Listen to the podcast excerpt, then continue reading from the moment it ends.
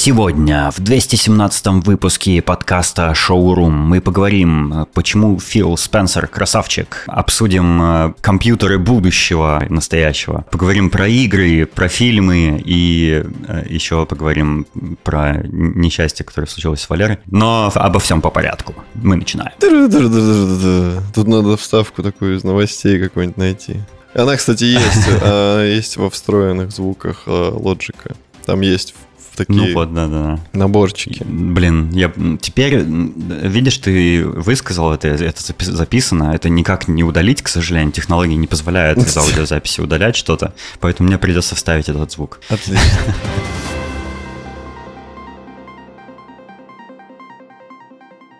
Короче, э, у меня есть апдейт. Так. Я получил голландское водительское удостоверение. Е. Там есть голограмма марихуаны. Нет, ну там есть какие-то голограммы, но нет, марихуаны нет, к сожалению. Э, Это было очень просто. То есть, ну, я подал э, заявление на обмен моих э, русских водительских прав на голландские, подождал три недели и потом приехал и забрал. Все. Весь процесс. Клево.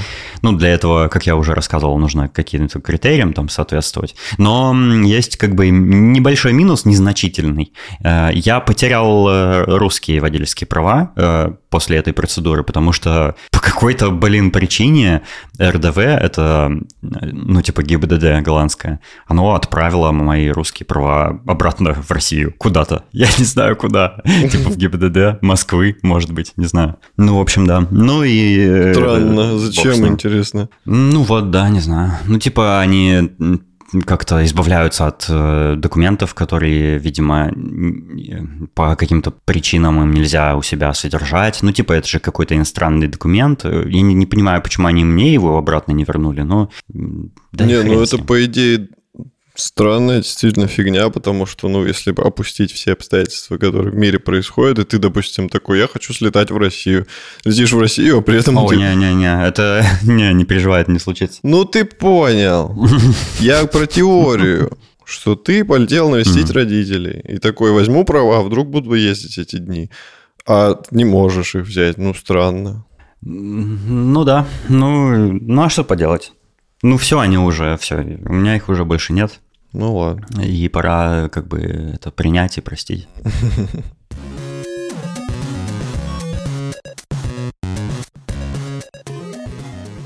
Следующая тема. Я уже пару недель думаю, что же у тебя произошло, и расскажи мне про это несчастье и горе, что, что за проблемы тысячелетия у тебя случилось. Я не знаю, почему проблемы. Вообще проблема, наверное, я опечатался. Давай. мгм. Короче, Какая? проблема тысячелетия, которая меня раздражает и очень сильно бесит. Я не знаю, может, мне кто-то что-то подскажет на эту тему. Я ненавижу, когда YouTube в конце видео покрывает сверху окошками видео вот эти, типа, смотреть следующее какое-нибудь, то, пятое, десятое. Мгм. Ну, ты понял, да? Я Да, понял. перерыл Мгм. все на свете, и я не вижу, чтобы это можно было как-то отключить. А очень... Я могу тебе рассказать, как это отключить. Серьезно? Мгм. Но только на маке. А а на айфоне? На айфоне никак это не отключить. Не, это на айфоне, кстати, тоже можно отключить, но, но не в приложении. В приложении это невозможно никак отключить. вот Увы. мне интересно просто, ну все поняли, наверное, про какую вещь я говорю сейчас. Почему они так сделали? Ну, в смысле, я понял, почему они так сделали, но какого Ну, это же черта? engagement. Какого черта очень много разных видео, где в конце, до, до самого конца идет что-то интересное. Или клип, например, какой-нибудь классный. Там, знаете, развязка клипа, например. И у меня в этот момент просто загораживают весь экран. Ну, И я ничего не есть вижу. галочка а, а, не показывать аннотации. И это вот это оно и есть, э, аннотации вот эти. Я думал, ты говоришь, что когда уже видео закончилось и, и, и конец, они показывают так превьюшки типа рекомендуемых каких-то новых видео. Нет, именно Ну, короче, все это говно, видоса. все это вместе. Э, Можно отключить приложением, сейчас я тебе скажу, как оно называется, я не помню. Вайнгар. Я его уже советовал, но ты, конечно же, его не, по- не поставил. Оно есть для Mac и для iPhone. И оно в браузере отключает все это говно. Класс. Оно бесплатное? А в настройках приложения посмотри, где-то есть галочка типа не показывать аннотации, и вот это вот эти вот превьюшки, которые в течение видео показываются, их можно отключить тоже. Ну, я что-то не вижу нас. Ну, давай ты по -по после записи Ладно, найдешь. Хорошо. Оно бесплатное, Денисон, приложение? Да, оно бесплатное. Кайф, отлично. Оно э, делает следующее. Ну, все это, вот это все говно, которое ты писал, которое я писал, точнее, оно часть ютубовского плеера на сайте. И Вайнгар заменяет ютубовский плеер на просто обычный э, HTML5 плеер браузерный, который в браузере встроен типа для видео. И там можно переключать э, качество, там все есть, субтитры, то есть все, все важные самые функции там есть. Там не, некоторых нет, но важные все есть. Поэтому я очень-очень рекомендую. Я у себя в телеграм-канале писал про это приложение. Ну и как бы ну, не поставил, сам, ты сам виноват. Ну, я плохого не советую. Хорошо, это я знаю. Просто я иногда ленюсь. Папка плохого не посоветует. А еще меня, знаешь, что бесит, да. в, э, когда переключаешь э, качество на YouTube в приложении. То есть, допустим, у тебя он видит, что сигнал плохой, включает там угу. 360 качества, и ты такой угу. заходишь в эту шестереночку, ставишь высокое качество, и ничего не меняется. Он, то есть при, он, ты не можешь его принудить его включить. Он не, не, но он меняется со временем. Ему надо там несколько секунд, чтобы закэшировать новые роли. Ну. ну да, но почему так все долго и мыторно? И почему нельзя принудительно включить всегда высокое качество, чтобы он автоматически не включал плохое Да, качество? вот это меня тоже бесит. Я, я тоже, у меня всегда, я когда через приложение смотрю, я всегда захожу сначала в шестеренку. Ну, если видео долгое, типа, если мне uh-huh. не пофиг на его качество. Э, и там надо не просто высокое выбрать, там надо зайти в типа в расширенные какие-то в да, расширенное да, качество, и, выбрать и там выбрать 4К. Качество. Ну вот, типа, почему нельзя сделать так, чтобы вот сохранить вот эту ну, опцию и принудительно всегда оно было... Я знаешь, зачем они так делают? Это же, это же не ошибка какая-то, они же намеренно это сделали. Ну, потому понятно. Что, потому что, ну, не везде хороший интернет, а, они, а им как бы важно, чтобы ты на YouTube оставался. А если, а если у тебя YouTube тормозит, ты его закроешь и чем другим займешься. Поэтому они вот, ну, дефолтят на плохое качество. Ну, почему просто а... не добавить такую опцию для людей, которые вот хотят этого? Типа вот мы с тобой... Потому что ты ее включишь, и когда у тебя будет плохой интернет, у тебя будет тормозить, и ты закроешь, и потом решишь посмотреть. А они хотят, чтобы ты все время оставался в YouTube. Они забирают мою свободу. Да, Я... меня тоже это бесит. И... Но так работает э, мегакорпорации. Короче, а, ну и, и как бы вот я к чему хочу подытожить. Э, мы с тобой, я благодаря тебе являюсь э, пользователем YouTube Premium. И почему бы для таких э, высокопоставленных персон не сделать вот эти плюхи? Ладно, пускай, допустим, там вот эта челядь, которая с рекламой смотрит YouTube, пусть они мучаются. Но мы, бояре, которые платят деньги, ты платишь деньги за премиум, почему у нас нет каких-то плюшек вот этих, знаешь, больше кастомайзинга, чтобы мы могли там что-то крутить, вертеть, делать так, как нам удобно. Ну, типа, да, у нас нет рекламы, круто, но добавьте еще плюхи, чтобы мы еще больше хотели пользоваться этим премиумом. Правильно? Я с тобой полностью согласен. Я считаю, что нужно где-то, не знаю, глубоко в настройках, как-то очень секретно, может быть, но сделать какую-то такую штуку, чтобы вот типа все, что я настраиваю, оно сохранялось угу. и оставалось как мне надо. Вот просто такая галочка, знаешь, типа запомнить вообще все мои настройки, да, как да, я да, хочу. Именно, вот это было бы идеально. Ну или делать, не знаю, какой-нибудь тариф про, YouTube Pro, для ну, не-не-не, ну, не, я не их готов платить еще и за какой-то дополнительный тариф. Мне галочки достаточно. Короче, вот не всегда, но иногда меня прям это очень сильно раздражает. А, и еще, есть же еще одна причина, почему они это делают. То есть это же трафик с их серверов. Они же экономят на трафике, mm. поэтому вот так. О, экономисты.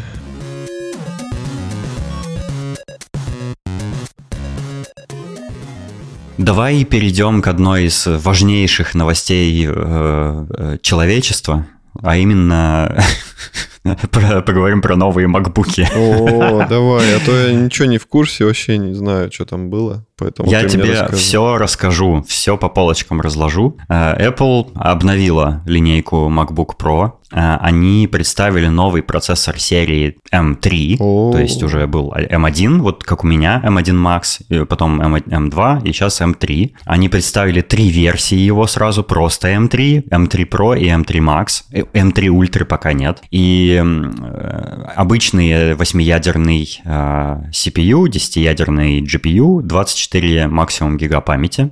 Pro 12 ядер CPU, 18 GPU, 36 гигов памяти максимум. И Max 16 э, CPU, 40 GPU, 128 гигов максимум. Мгм. Вот, э, это очень жирный процессор. Он, все- я уже смотрел все ролики, все обзоры, все сравнения, характеристики, таблицы, графики, тесты, бенчмарки, все уже посмотрел.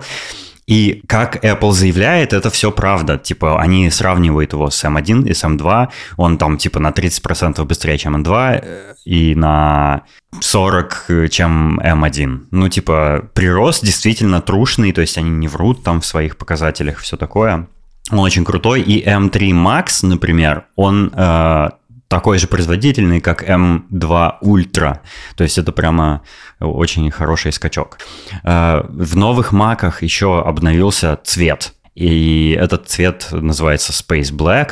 Э, Это не black, потому что это просто темный, очередной темно-серый. Он, он темнее, чем предыдущий Space Gray какой-нибудь, но он все еще не черный. У Маркеса Браунли, который MKBHD, вышел уже ролик чисто вот про этот факт. Э, То есть он там показывает черный какой-то MacBook старый и вот этот новый с M3, и, короче, он не черный. Вот, э, версию MacBook Pro с интеловским процессором и с тачбаром, э, упокой Господь его душу, они отправили на пенсию.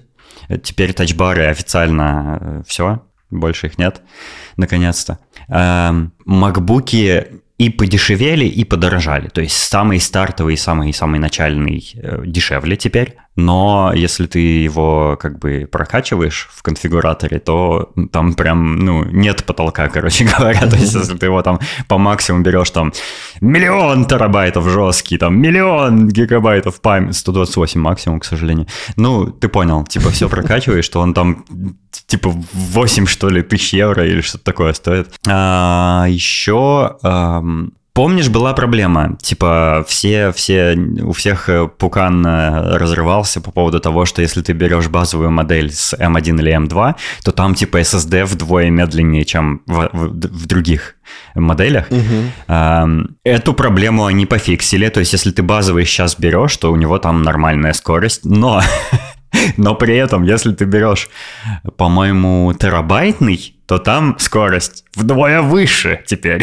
то есть теперь они, они все время делают такую типа затравочку, чтобы ты вот прям максимайзил конфигурацию своего MacBook, потому что он в чем-то лучше, чем другие модели, ну это и понятно. Вот. Когда-нибудь у них жопа еще- треснет от количества заработанных денег, мне кажется. Я, я, я думаю, они как-то уже как-то адаптировали свою жопу так, чтобы она была максимально эластичная, потому что для Apple денег много не бывает. Я, я не знаю, что Ну, я только что Тим сказал. Кук-то но точно забудьте. адаптировал. Тим Кук, да, регулярно адаптирует. Эм, И еще они обновили iMac, вот эти новые тонкие 24-дюймовые, супер красивые, тонкие, прекрасные вообще, с процессором M3. То есть Pro и Max там нет, там просто обычный M3, но такому компьютеру, наверное, это и не надо. Ну и они, конечно же, не представили какую-то большую, более, боль, боль- большую, более крупную, более... Как это, блин, сказать-то? Короче, 27 или 30 дюймов они не сделали и не собираются по, по заявлениям э, Тима Кука, Мгм. э, что, конечно, меня очень расстроило, потому что это идеальный компьютер для меня. Ну и ладно, хрен с ним. Я, я эм, посмотрел ролик Маркеса, и он там говорит, типа, вау, такой, типа, более темный MacBook, и там процессор более быстрый, и все дела. И он сделал заказ, а потом он говорит, а вообще я взял и отменил заказ, потому что у меня типа M2, и он все еще супер быстрый, то есть он, он с головой покрывает по своей производительности все мои задачи. И я тоже как бы, ну, я посмотрел такой и думаю, круто вообще, насколько классные стали макбуки. Вот прямо это лучший вообще, не то чтобы лучший э, ноутбук, это, возможно, даже лучший компьютер в принципе.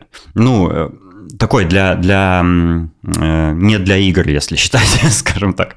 Э, то есть это прям вообще супер, он, они качественно сделаны, они быстрые теперь просто, что пиздец.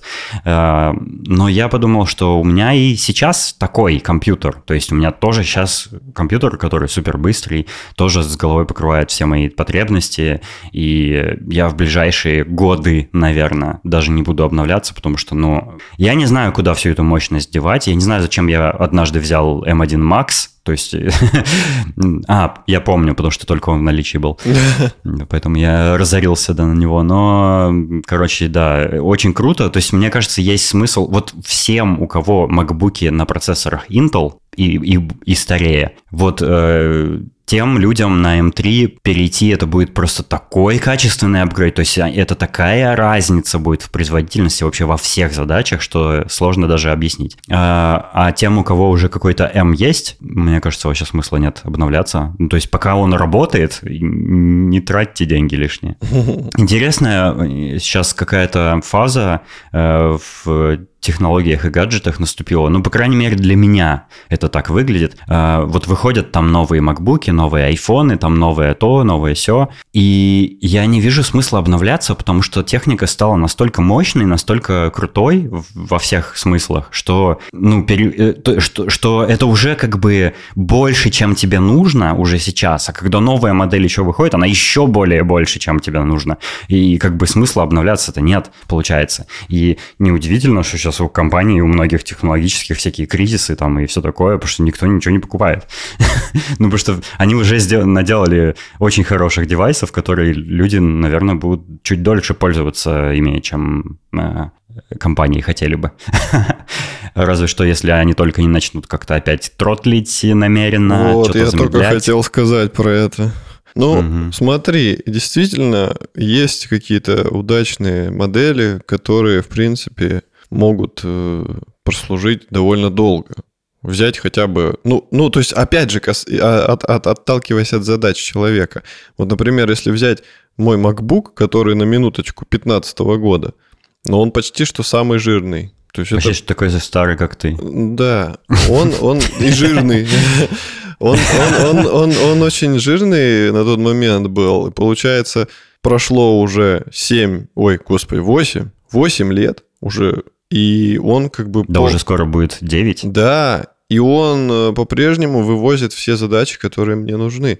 То есть музыкальный редактор, там, Logic, спокойно я в нем работаю, не испытываю никакого дискомфорта. Ну, да, но ты же все время говоришь, что вот он греется, он шумит вентилятором Это да. такое. То есть он справляется, но он уже как бы на грани, он прям ему тяжело уже. Ну, вообще я читал э, и смотрел обзоры еще тогда давно, э, что в принципе вот эта модель она почему-то всегда шумела вентиляторами. То есть это прям вот поколение было, у которых была проблема с охлаждением. Непонятно почему. То есть это не зависит от задач ну, даже. Понятно почему, потому что такой процессор Intel сделали супер э, э, сковороду. Ну вот. Ну, короче, опять же, прошло столько лет, и как бы, ну, иногда это меня напрягает, но в принципе не критично. То есть он, он иногда вообще их не включает. А иногда он их включает, например, когда у нас с тобой созвон. То есть у нас пишется mm-hmm. Logic, да, видео он транслирует, и он ни с того ни с сего начинает дико греться и дуть. Вот сейчас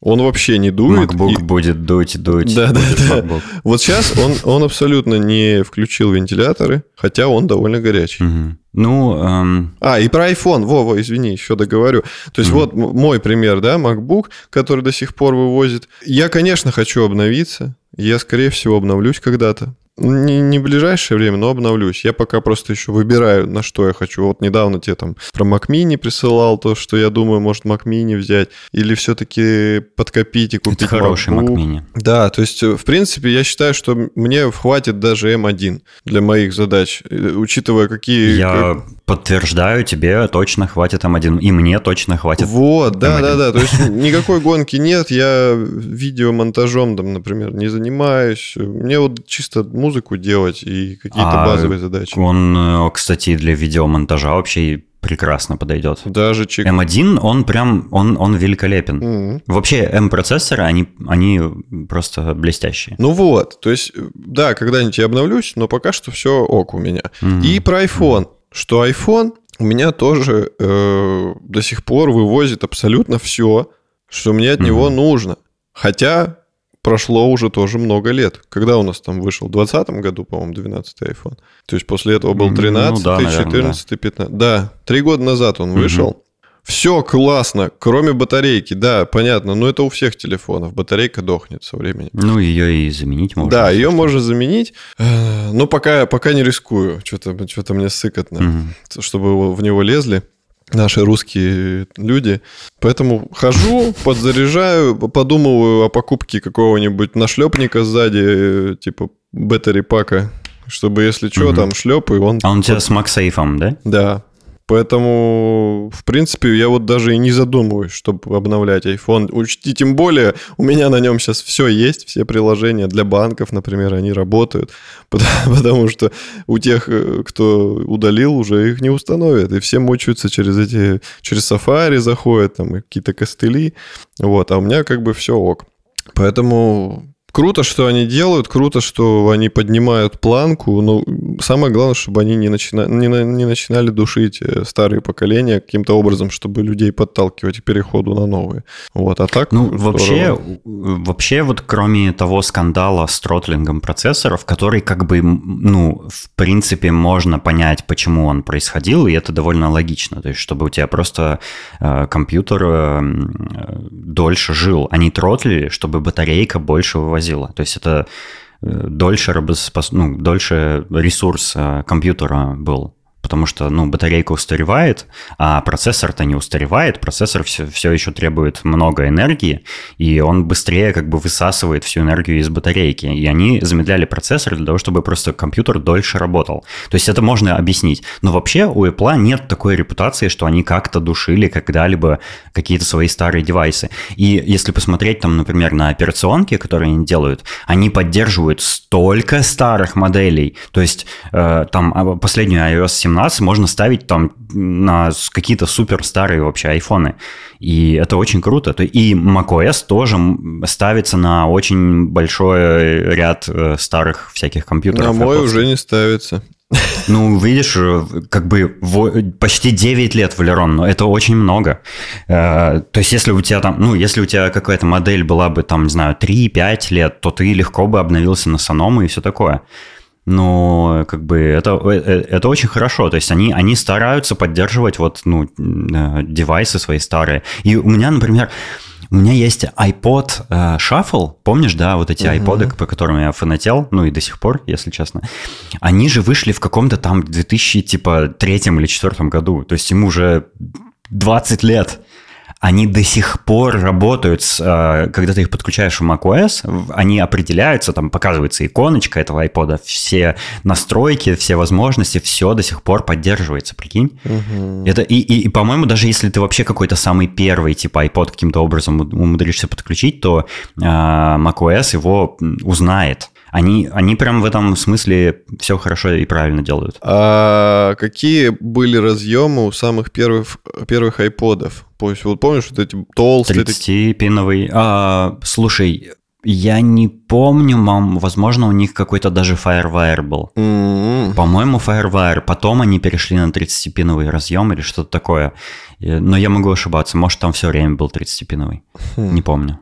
Это было слишком давно. Надо изучить этот вопрос.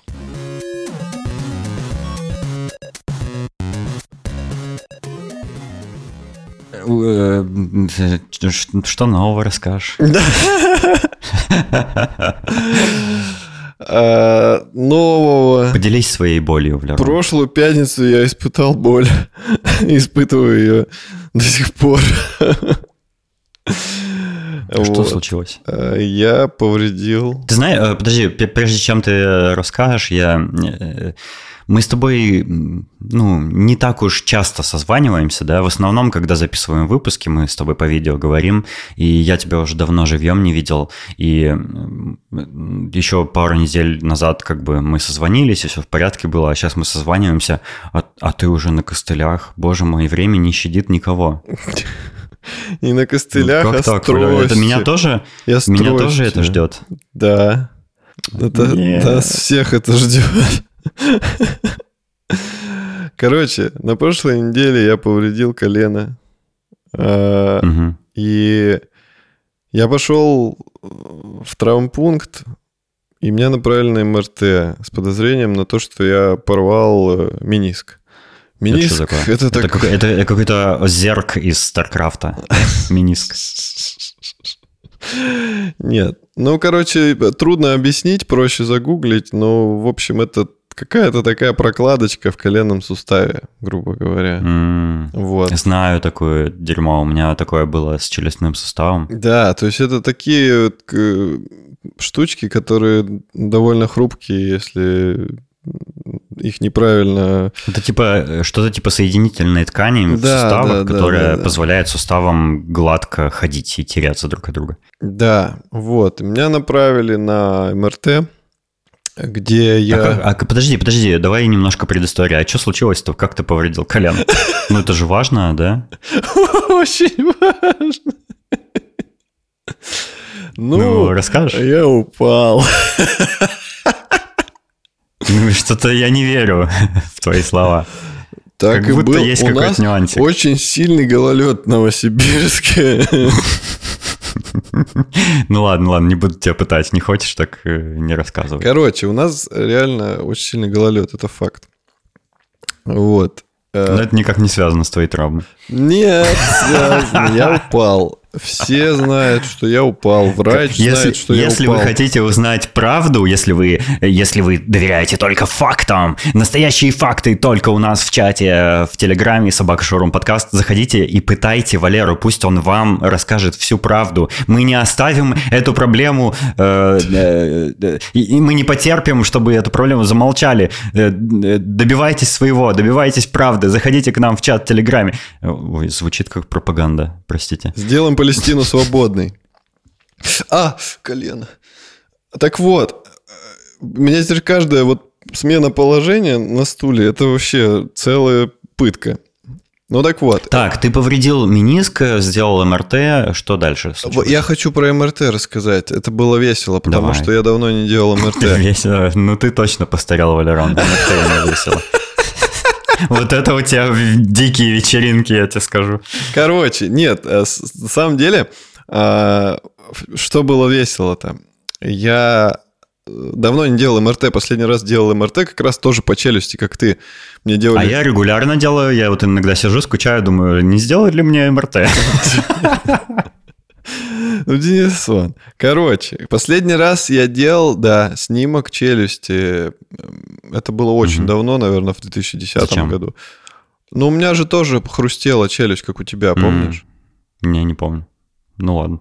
Вот так. Вот так. Вот да, да, Денис. Да ну, а что? Ну, ну, а я тоже старею, у меня память уже не та. Я, мы даже в Москве с тобой так, это вместе обсуждали, когда приезжал, и ты как раз к врачу ходил, и я тебе рассказывал, что как у меня все это проходило, происходило, и mm-hmm. чем мне говорили. Mm-hmm. У меня та же самая Но проблема. У тебя оно, оно у тебя как бы само вылечилось, да? А, нет, оно до сих пор есть. То есть, если я в каком-то положении челюсть открываю, там также хрустит и соскакивает. Mm-hmm. То есть, это зависит... Э, Помнишь же, там было такое слово... Э, гипер... не, не, помню. не, подожди. Как же? А, бру, бру, брус, брускизм или что-то такое. Это когда ты зубами об зубы э, трешь во сне. А, да-да-да. Ну, и ну. гипертонус мышц и связок вот этих вот а как раз челюстных. Вот получается, угу. когда у тебя стресс, это обостряется проблема с челюстью. Когда у тебя более-менее угу. все норм, проблема немножко уходит. Поэтому у меня, ну, бывают дни, когда она хрустит прям конкретно, а бывает нормально. Вот, так вот, тогда я делал МРТ. И тут я забыл уже вообще, как это все выглядит, что, что, кого. Тогда меня засовывали прям целиком. А сейчас, получается, меня засунули только нижней частью э, туловища. ногу положили на специальную такую подставку, чтобы она была не в прямом положении, а чуть-чуть согнута. Мгм. И дали мне наушники, а я забыл, что там еще и наушники дают. А, Что играла? Вот, я хотел сказать, что играла. Там, короче, началось. Где? Ну, Подожди, а зачем? потому что он издает громкие звуки. А, это типа такие... м, Да, шумоизоляция. наушники. Окей. Но там плохая шумоизоляция, не как на AirPods Pro. Так вот. Короче, с- я лежу, он сначала «Э, что-то, а потом началось. И у меня голова начала дорабатывать разные другие звуки, чтобы получился технотрек. И мне так смешно стало. Она сказала не шевелиться, а я лежу, угораю. Я такой, блин, вот это Я, кстати, тоже помню эти звуки, они все такие типичные звуки. дискотека. Но они, они, прикинь, они были разные. И в какой-то момент там началось вступление песни My Chemical Romance э, Sharpest Lives. Отвечаю. Вот я тебя попрошу сюда вставить интро этой песни, чтобы люди поняли, как это звучит. Там до, до начала Хорошо. вокала. Вот, вот, вот интро.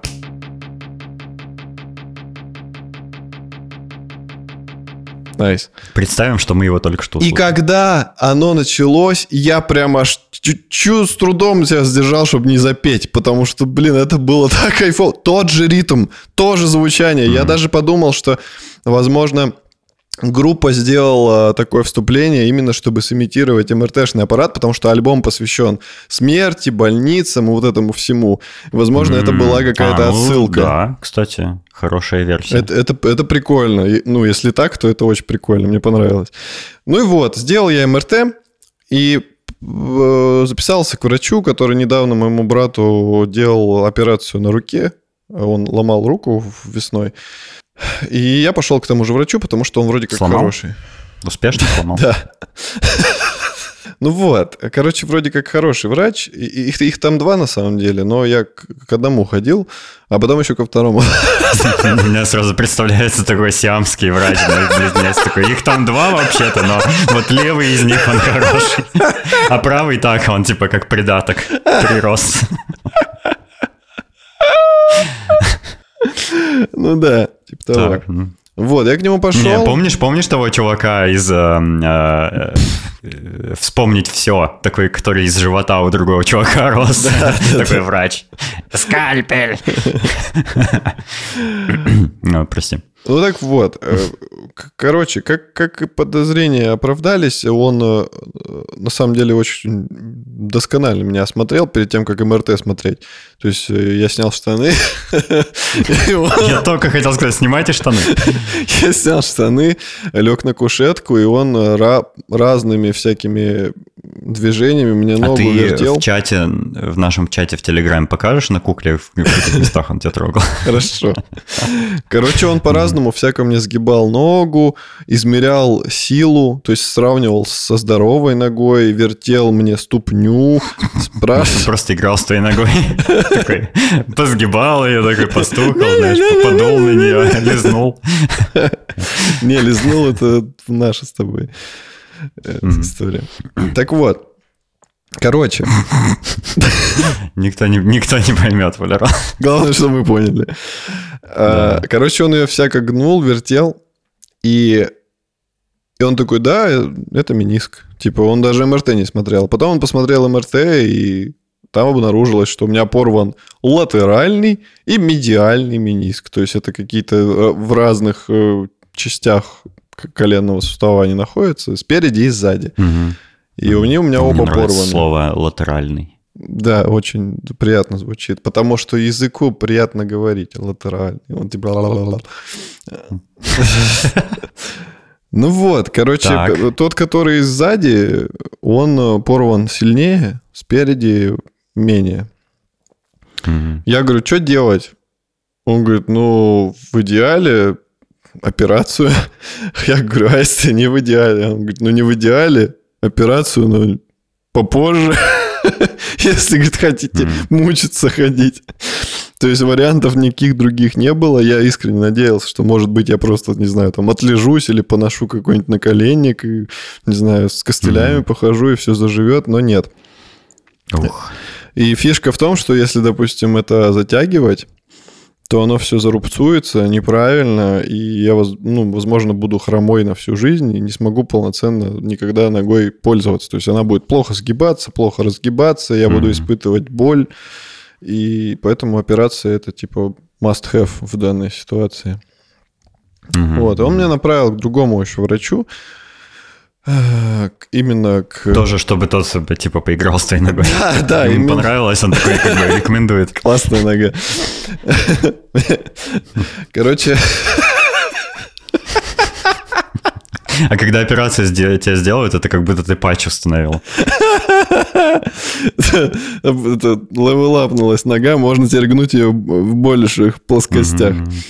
Ну, сомневаюсь, но допустим. Не, на самом деле, серьезно, она у меня сейчас, мне прямо в бумажке написали, на сколько процентов у меня нога э, функционирует. То есть, типа, разгибается mm-hmm. она у меня на 80%, а сгибается на 67,2%. А-а-а. То есть я полностью не могу ни разогнуть, ни согнуть ногу. Но в какие-то дни или в какие-то участки, в какие-то отрезки времени у меня может нога распрямиться до конца. Я не знаю, от чего это зависит, но когда-то я ее могу распрямлять. Видимо, там настолько все расхлябано в колене, что оно как-то встает правильно, и я такой, о, я могу нормально ногу сделать. А потом он опять куда-то ускакивает и опять не работает. Ну вот. У тебя операция будет э, в четверг, да? Да, операция у меня будет в четверг. Перед этим я приду сдам все анализы в среду. Э, в четверг будет операция. Сначала анестезиолог со мной будет разговаривать, рассказывать, что кого, спрашивать меня, там, смотреть мои результаты. Ну, вот. есть эти анестезиологи, они такие, они а, всегда пытаются тебе зубы заговорить, чтобы вот лишь бы свой укол поставить. Да, и анестезия у меня будет э, в, в спину, чтобы я был в сознании при операции. Потому что... Жесть. Потому что... Прямо в спинной мозг. Да, да, потому что во время операции мне будут э, спрашивать разрешение на ту или иную процедуру. Потому что вот второй доктор, который мы как раз... А что, нельзя подписать какую-то бумагу, типа, разрешаю все? делайте. Э, не, ну вообще можно, но как бы он все равно должен увидеть ситуацию своими глазами. Потому что mm-hmm. снимок это одно, а когда он уже туда полезет, это другое. То есть, поэтому второй врач конкретно, вот э, после того, как меня осмотрел, он сказал, что мы, говорит, э, первый миниск вообще трогать не будем, передний, потому что он говорит, там небольшой разрыв, мы, говорит, его не будем ничего с ним делать, скорее всего, там все будет и так хорошо. И это я обрадовался, потому что, ну, лишнее вмешательство. Будет не, это не единого разрыва. Вот. А задний, он говорит, я когда залезу к тебе в колено с головой, я... Он же человек-муравей, что ли? Да. Он говорит, я когда залезу туда, я типа решу по месту действия уже зашивать либо делать резекцию, то есть удалять поврежденные ткани. Угу. Я пока сам вот не знаю. И, собственно, поэтому я должен быть в сознании. Но ты и не должен. Поэтому, не, я не, не знаю, что, что меня ждет, какая процедура. Mm. А, и поэтому я должен быть в сознании, потому что во время операции он спросит разрешение, допустим, если зашивать, Можно я зашью? Я такой, давай. Короче, он, он спросит... Ну, не знаю. А ты купишь мне iPhone. Короче, он э, спросит меня, можно ли зашивать, потому что зашивать эта процедура дороже стоит, потому что там будут использоваться материалы, какие-то, не знаю, нитки, иголки. Это все... А это травма, что никак э, какой-то страховкой не покрывается? А у меня нет... Погоди. У меня есть медицинская страховка. Блин, уже поздно. Ладно, похер. Но у всех россиян есть. Не-не-не, это да, но это тогда меня направят хрен пойми куда. А я не хочу. Не, у меня есть... Колыму. У меня есть страхование жизни. У меня по ипотеке, я из-за того, что страховку на ипотеку делал, у меня еще застраховали жизнь и здоровье. Mm. Поэтому теоретически... Ну так а что ты Позвони. Я забыл, расскажи. а у меня уже, не знаю, наверное... Ну, короче, я, я Ну, подумаю. ты же еще не платил? Нет, Ну не платил. Ну и звони. Надо подумать над этим. Классно, что ты мне это сказал, потому что я совсем забыл, что у меня есть страхование здоровья. Именно в страховой фирме, а не от государства. Короче, ладно. Вот, э, зашивать там будут использоваться какие-то материалы иностранные, вот это все, поэтому чуть дороже. Не сильно много, но дороже. Вот. А если резекция, то это просто как бы ни- ничего такого, он просто будет удалять. Удалять для этого ничего не нужно. Ну, я бы, конечно, хотел, чтобы мне зашили, потому что, ну, типа, удалять куски моего мяса в любом случае, наверное, это не очень хорошо. Они, конечно, целиком мениск мне удалять не будут, но какие-то части поврежденные, видимо, придется вырезать. Ну, вот узнаю на операции в итоге, что, что было, потом И расскажу. какие вам. шансы на пол- полноценное восстановление ноги? Стопроцентные, к счастью. А, окей. То Окей, есть, круто. э, по, по идее, всё- ну, типа, плохие, плохие шансы на жизнь полноценную, это если у тебя мениск удаляют, потому что после этого тебе ставят имплант, который, во-первых, стоит космос, а во-вторых, там э, куча геморроя будет с ним, потому что он э, не такой, как... Ну, естественно, это не человеческая ткань, и он будет изнашиваться, и там нужно какие-то уколы ставить Ну, ты постоянно. в будешь кон- как бы киборг. Ну, типа того, да, киберпанк 2023. Короче, если удалять мениск, вот это жопа. А если его починят, мгм. то после месяца восстановления, как сказали мне врачи, у меня будет типа полностью э, полноценная жизнь, как раньше. То есть никаких ограничений нет. Я могу продолжать ходить в зал, там, не знаю, делать присед, жим ногами и всякое такое, и типа все ок. Вот. Ну, естественно, я, скорее всего, после того, как восстановление у меня закончится, я первый, там, не знаю, месяц, может быть, позанимаюсь каким-нибудь тренером, который именно на, после травм тренировки дает, чтобы я не навредил, ну, на всякий случай. Вот такая вот история. Жду операцию. Ну, Надеюсь, все пройдет удачи тебе. хорошо. Спасибо. Да, А, ну и это где-то сутки. То есть э, после операции я проведу там день и ночь.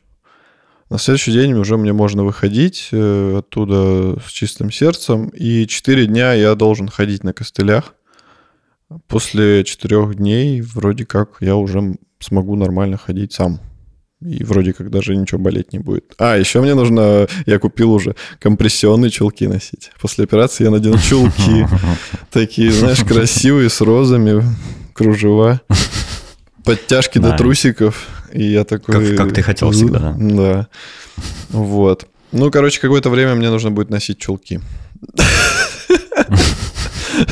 Ну, просто хотя бы, чтобы согреваться, да, как бы Да. мороз на Ну, и с улице. юбкой красиво смотрится. Чулки, кстати, очень дорого стоят. Я немножко прифигел. Ну, типа, вот сколько, Да, ты, да. сколько, сколько ты думаешь, чулки стоят? Ну, рублей 700.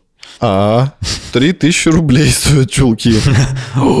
Обдиралово. Ну, то есть именно вот компрессионы, они еще бывают разные, там типа первый класс, второй класс, третий, потом они под каждую ногу индивидуально. Потом Pro, Max, Ультра. М, М3. Вот, то есть мне перед тем, как чулки я в магазине, ну, в медтехнике покупал, мне измерили ногу, типа ступню, там, взъем, выше икры, все замерили. и Только после этого мне принесли чулки, которые именно подходящие для моей ноги. Так вот все индивидуально. Ну, 3000, да, ничего себе, чулочки. Ну, ничего, во благо. Да, да. Ну, э, я желаю тебе скорейшего выздоровления. Спасибо, спасибо.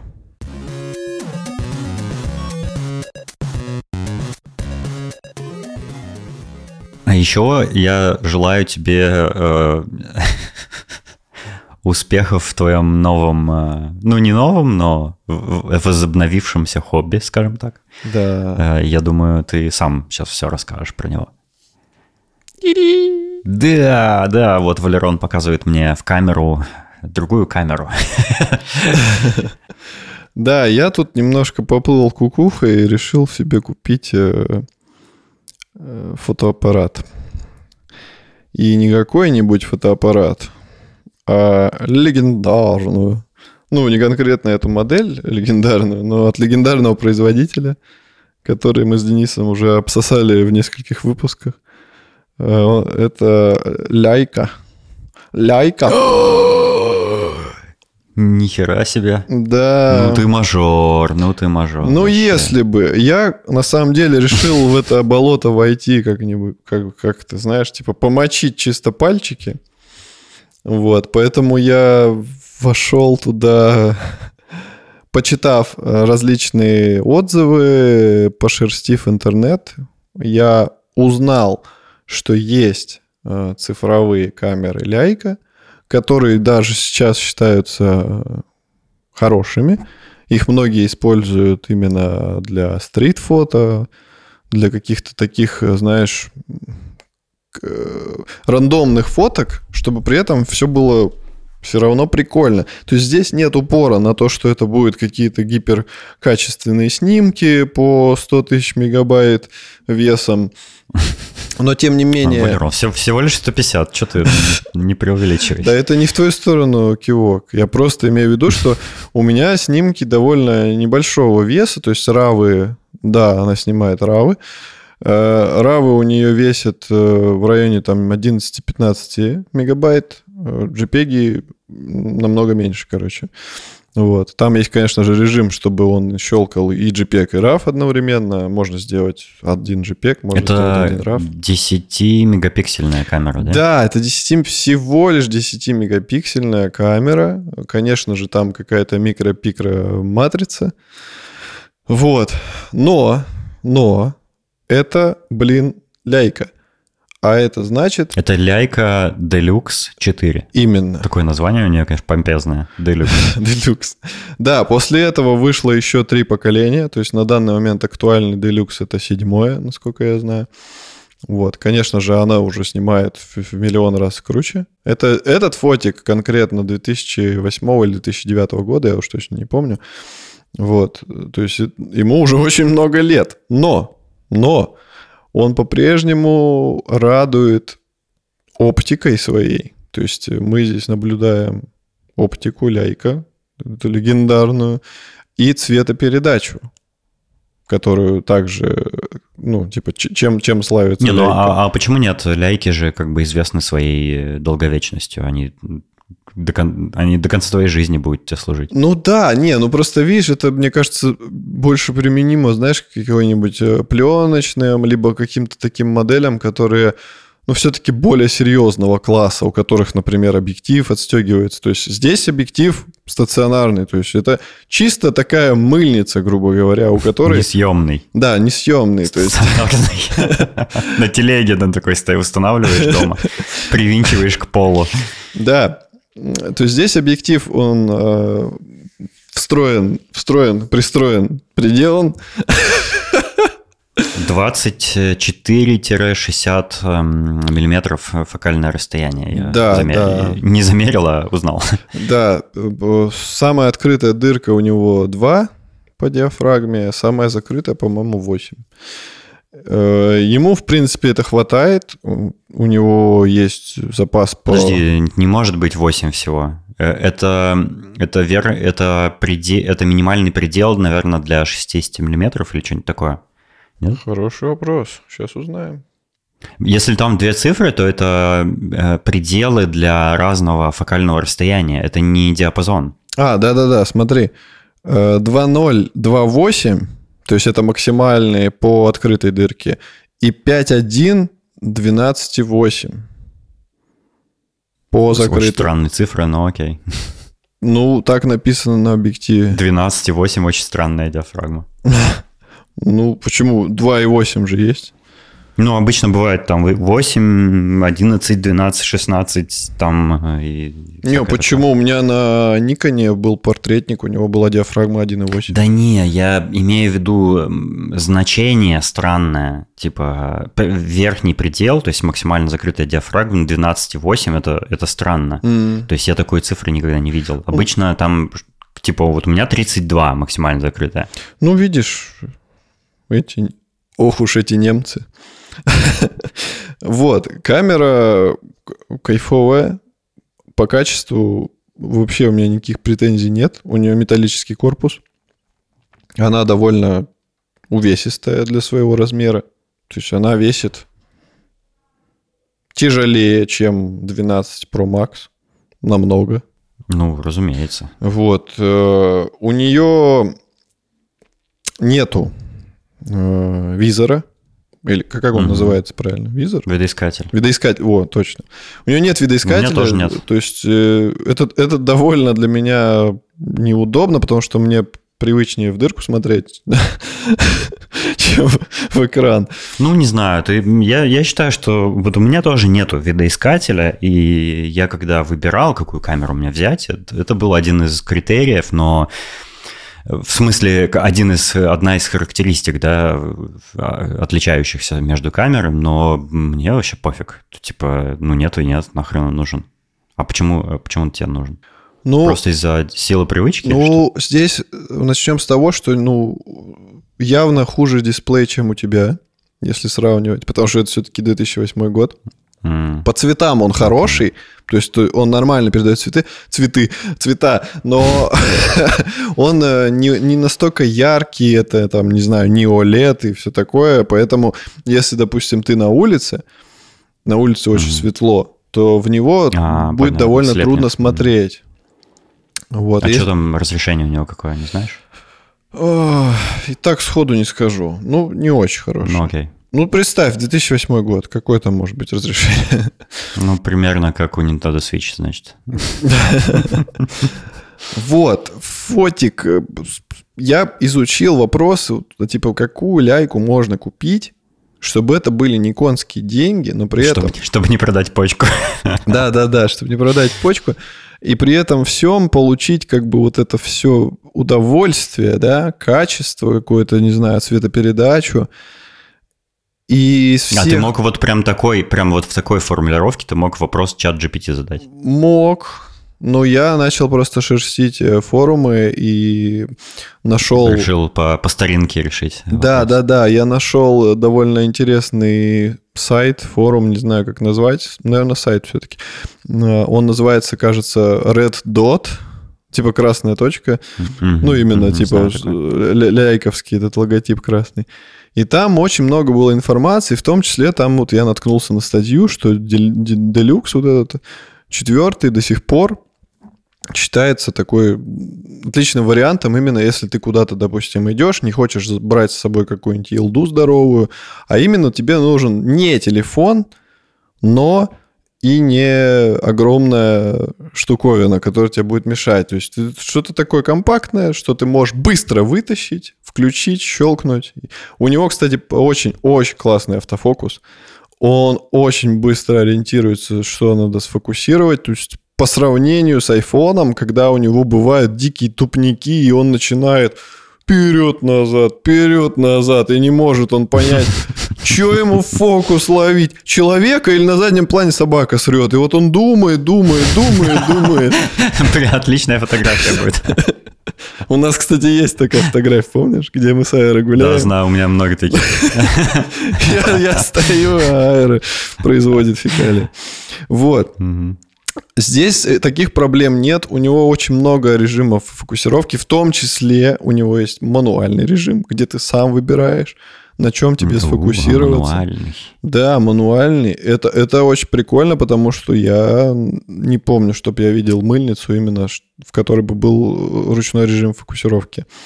Еще у него есть, э, это тоже довольно странно, это, это все переключается на объективе, фокусировка, и ну, как объектив. Это, ну да, наверное, ну, это, это объектив. объектив, а что? Это вполне себе объектив. Ну, только не съемный, съемный. Да. Вот. У него сверху есть переключатель форматов изображения. То есть у него есть 4 к 3, 3 к 2 и 16 к 9. Вот это меня удивило. Я такого вообще никогда не видел чтобы формат переключался физическим тумблером. Да, и это прикольно. И, конечно, есть из-за этого потери по мегапикселям, ну, это логично, когда ты переключаешь формат. Но это довольно прикольно, и это прикольно, если ты снимаешь видео. Видео здесь, конечно, не фонтан, но при желании, как бы, если хорошее освещение, ты можешь что-то снять на него. Mm-hmm. А, и а ты... что он там пишет, 720p какой-нибудь? Да, да, да, там что-то вообще очень грустное.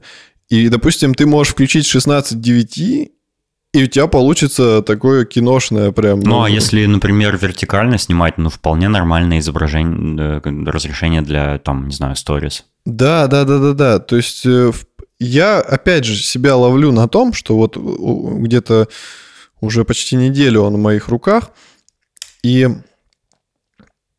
ну, меньше. И я понимаю, что мне просто надо разобраться, как бы привыкнуть и вспомнить все вот эти азы, потому что на него реально можно круто фотать. Я просто пока еще не придрочился, грубо говоря, еще разбираюсь.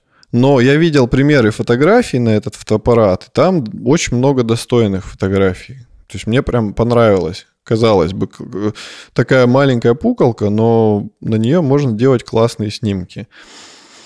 Поэтому вот в данный момент... Да, при старании классные снимки на что угодно можно делать. Вот. Я вообще завидую тебе, потому что ты сейчас можешь взять вот фотик, пойти пофотографировать что-нибудь, а у нас в Амстердаме месяц уже непрерывно, каждый день 24 на 7 идет дождь.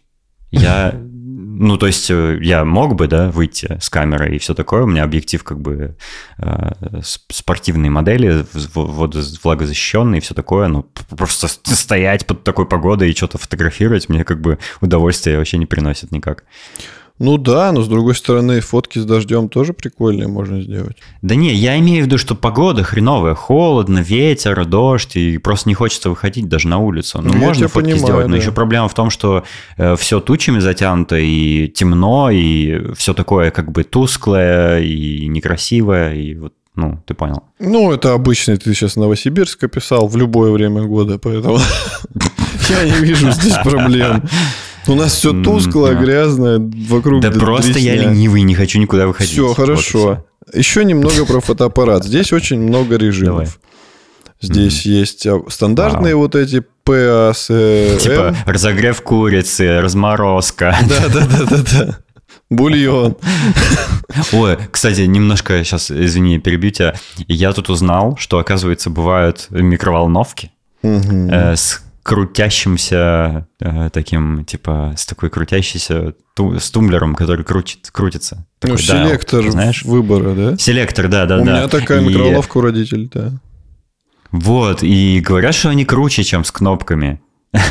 ну, типа, удобнее. Удобнее, но знаешь, в чем фикус? А, вот эта штука внутри, я забыл научное название. Женя Лебедев по-любому помнит. Потенциометр. Во! И ты помнишь. Я все время забываю. Угу. Короче, вот этот потенциометр, он ломается. Угу. Потому что... А-а-а. Потому что, знаешь почему? Потому что мой папа подходит и такой, надо разогреть. И он так быстро его крутит. И вот он крутил, крутил, крутил, крутил. И теперь этот потенциометр навернулся. И когда его крутишь, он как это, соскакивает обратно. То есть, то есть крутишь, он mm-hmm. такой 10 секунд, потом хоп, и, и обратно ноль. То есть mm, там что-то отходит. Ну, давай, да, давай вернемся к режимам твоей камеры. Да, да, да, режимы там? моей камеры. Здесь вот эти обычные есть М, С, А, П, А. Че? Ну, понял, да, типа автоматический приоритет э, затвора, приоритет, приоритет диафрагмы программный mm-hmm. режим. А еще здесь есть два дополнительных режима. Это C2, C1. Программируемые. Да. Ты, Custom я 1, тебе больше 2. скажу. В каждом из них еще есть три подпункта. То есть ты, например... А знаешь, а скажи мне еще больше, чем ты хотел. Я тебе больше скажу. Я тебе больше еще скажу. Давай. В каждом режиме есть три подпункта, которые mm-hmm. также являются каждый своим индивидуальным. Ты, например, выбрал C2, и ты в этом C2 можешь еще выбрать из трех. И это mm-hmm. очень здорово, потому что ты mm-hmm. можешь настроить чисто под любую съемку режим. Например, ты хочешь в монохроме mm-hmm. снимать. Выбрал C2, выбрал подпункт и щелкаешь. Потом хочешь ну, какие-то ну, более темные... Это, это круто, но я бы не сказал, что это что-то типа фантастика какая-то. У меня тоже есть несколько, по-моему, три э, кастомных режима программируемых. Тоже на колесике? Э, да, колесиком. Ну, надо нажать кнопку и колесико повернуть. М. То есть два, два действия сделать. надо. Ну, для меня это в новинку, потому что предыдущие мои фотоаппараты, там такого не было. То есть на зеркалках не было таких режимов, где ты мог типа да чисто... ладно, да был, да есть они там по-любому. Там... Не может быть. У тебя был, была зеркалка такого уровня, у которой должны быть каста- кастомные Блин, ну я не помню. Ну, короче, здесь есть. Потом здесь есть еще ко всему этому удовольствию есть режим сцена, в которой ты можешь предустановленные уже э, сделать настройки. Например, там домашние животные, или дети там, или пейзажи, или Мгм, еще что-то. И, и они довольно прикольно работают. А в режиме питомцы или дети ты можешь еще добавить э, возраст и имя того, кто на фото. То есть ты можешь... Зачем? Я не знаю, но он будет это на фотографии писать. Ну, видимо, чтобы ты мог, Мгм. например, сразу с э, фотика распечатать, и у тебя будет внизу написан возраст и А, имя, например. Понятно, понятно. То есть э, это, это еще то, то поколение фотоаппаратов, где люди с них печатали сразу на принтер, типа, чтобы компьютер не нужен Мгм. был. А, здесь есть горячий башмак, что круто, потому что я уже попробовал на него подключить вспышку. Обычно на Мгм. мыльницах башмака нет, обычно там встроенная вот эта выскакивает пукалка маленькая. Здесь она тоже есть, она классно выскакивает. Вот так, хоба. Просто за секунду. То есть, если ты хочешь включить вспышку, это занимает миллисекунду. Она выстреливает, как пуля. Это, это, это классно, потому что иногда вспышка нужна. Вот, можно подключить через горячий башмак вспышку. Я подключал китайскую вспышку, которую я... э, это была моя вспышка, я продал ее Вальку. А сейчас я взял у Валька фотоаппарат, поэтому вспышка снова у меня. Вот. Это выглядит очень смешно, потому что вспышка размером с мою ногу, а фотоаппарат размером с мою ухо. Я ожидал другой орган. Ну нет, у меня не настолько маленький орган. Так вот, смысл в чем? Когда у тебя такая огромная вспышка, то ты держишь не фотоаппарат со вспышкой, ты держишь вспышку с фотоаппаратом. То есть нужно, нужно браться за вспышку, иначе это... Ну, у меня такая же история с объективом. То есть я, когда прикручиваю свой телеобъектив, я объектив держу, а фотоаппарат просто висит. Вот, это довольно забавно, но тем не менее все отлично работает. Я пробовал фотать с этой вот огромной вспышкой, там пытался какой-то софтбокс слепить, делал салфеточку сверху, надевал на вспышку. В принципе, Мгм. при желании можно, типа, нормально со вспышкой даже на него поснимать. что еще? Экран довольно большой, он занимает почти всю заднюю поверхность фотоаппарата. То есть, в принципе, как бы на нем посмотреть фотки можно с- комфортом. И, и что самое важное в этом фотоаппарате вообще, вот важнее всего, это его чехол. Потому что, потому что когда я увидел его чехол, у меня произошел множественный оргазм, потому что он кожаный. Он из настоящей, блин, кожи. Я не представляю, сколько он стоит, но я думаю, дорого, потому что... Ну, вообще он в комплекте идет, как бы, с фотоаппаратом. Но на Авито я видел, отдельно люди продают чехлы на ляйку, и там они стоят, типа, в районе 10 тысяч. Просто один чехол. Ну, потому Жесть. он кожаный, он прям охренительно кожаный. Я не знаю, Ну, мы поняли уже, да. не, я к тому, что это невероятного качества чехол. Ну, Это такой, типа, кофр. Ну, он такой, как, как- карманчик такой, то есть он Ну, открывается. ну, это ко- ч- чехол типа кофр. Да, и ты в него вот так вот задвигаешь его, хоп, и он вот так вот там лежит. Мгм. А во- Красота. Выглядит охренительно просто. потом ты его закрываешь. А, Он что, на да, магните, здесь нет? магнитик. У-у-у. У него здесь еще есть, Вот это- э, можно на ремень его закрепить, а можно носить вот на таком классном тоненьком кожаном ремешке, но с вот такой вот широкой штучкой, чтобы тебе не давило на плечо. Хотя не знаю, что тут может давить, он не такой тяжелый, чтобы тебе давило плечо. И, Ну, это зависит от того, как долго ты его носишь ну да, а еще у него есть м, ручной ремешочек такой аккуратненький, но тоже с кожаными классными вставками. То есть он тоже шел в комплекте. Выглядит офигенно. Да, и здесь вот на выпуклости выштамповка ляйка под объектив. Мгм. То есть очень классный чехол. Nice. И учитывая, сколько лет фотоаппарату, он в идеальном, можно сказать, состоянии. Да, тут есть какие-то небольшие потертости, но из-за того, что это настоящая кожа, с ним все в порядке. А какой-нибудь, если взять обычный чехол из кожзама, я думаю, он бы уже давно обшоркался, обшарпался и выглядел как mm. бомж. Не, ну, типа 15 лет, разумеется. Да, а здесь как бы все идеально. Я покупкой доволен, и я хочу как бы понять, надо мне это или нет. Собственно, поэтому я начал с такой бюджетной покупки. То есть, ну, mm-hmm. Как бы это все равно дорого для, для такой старой мыльницы, но это все-таки ляйка. А еще есть нюанс. А, есть точно такой же фотоаппарат от, от э, марки Lumix. Я уж не помню, как он называется, но смысл в том, что у него стоит точно та же оптика от ляйки, uh но это Lumix. Он выглядит э, не так симпатично, он такой более, ну, типа обычная мыльница, не сильно красивая. Там не такие дорогие материалы, он, скорее всего, пластиковый, ну, визуально кажется, что он пластиковый. Вот, но по факту картинка на него точно такая же. И он стоит, конечно же, дешевле, потому что мы убираем легендарное имя Ляйки из цены и материалы mm-hmm. корпуса а картинку получаем точно такую же. И я посмотрел в продаже эти фотоаппараты. Они действительно mm-hmm. стоят намного дешевле, но все варианты, которые продавались, а я же, ну, я же бэушный фотоаппарат покупал, я на Авито все это искал. Mm-hmm. И все варианты, которые были на Авито, это были просто уделанные в хлам.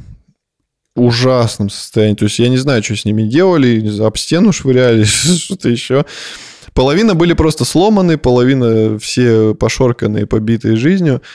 И поэтому как угу. бы я решил, что ну, я немножко переплачу, но это будет нормальный фотик, он угу. в отличном состоянии. Не, ну, разумно, разумно, да. Я согласен с твоим решением, потому что, ну, во-первых, ну, это просто для коллекции, во-первых, круто. Угу. старенькую ляйку иметь. Во-вторых, э, она металлическая, и она, ну, она тупо дольше, дольше прослужит тебе. Даже если она там поцарапается или что-нибудь такое, то она все равно будет работать, продолжать. И я видел много у людей ляек э, у разных в интернете, которые там годами, ну, много там лет у них, и они Конечно, царапаются они, там какие-то сколы, вмятинки могут быть, но это добавляет им характера, истории и вообще такие фотоаппараты, вот такие прям конкретные, железные, надежные, они круто выглядят, когда они поюзаны. Угу. Ну и еще одна вещь. Э, фотоаппарат собран в Японии, что несомненный yeah. плюс. Конечно, Согласен. он... Конечно, у, меня, у меня такой же. Конечно, конечно, круче бы было, если бы он был собран в Германии, потому что многие лейки, ляйки, так до сих пор не знаю, как правильно говорить, собираются в Германии. Например, mm-hmm. более старшие модели, в том числе вот это, которую ты хочешь, SL, по-моему, называется, да, или CL? SL2, да. да SL2. Ну, я хочу SL3, но она еще не вышла. А я хочу SL5, но она еще не вышла. Да-да-да. Короче, SL... I know you feel, bro. Короче, SL э, уже собрано в Германии, насколько я знаю, потому что те, которые в Германии собираются, они пишут это огромной надписью на самом видном месте. То есть, а у меня скромно mm-hmm, снизу написано, mm-hmm. что это ляйка Германия, но собрано в Японии. Соответственно, качество mm-hmm. огнища, а учитывая, что это еще и как бы 2008 год, то, скорее всего, это еще большее качество, потому что мы знаем, что все-таки сейчас со временем даже, даже в Японии стали похуже собирать, потому что, ну, так выгодно, чтобы угу. ты обновлялся, и вот это все. Вот. А здесь еще нету да, вот этой удешевление гонки. процессов, материалов, все такое.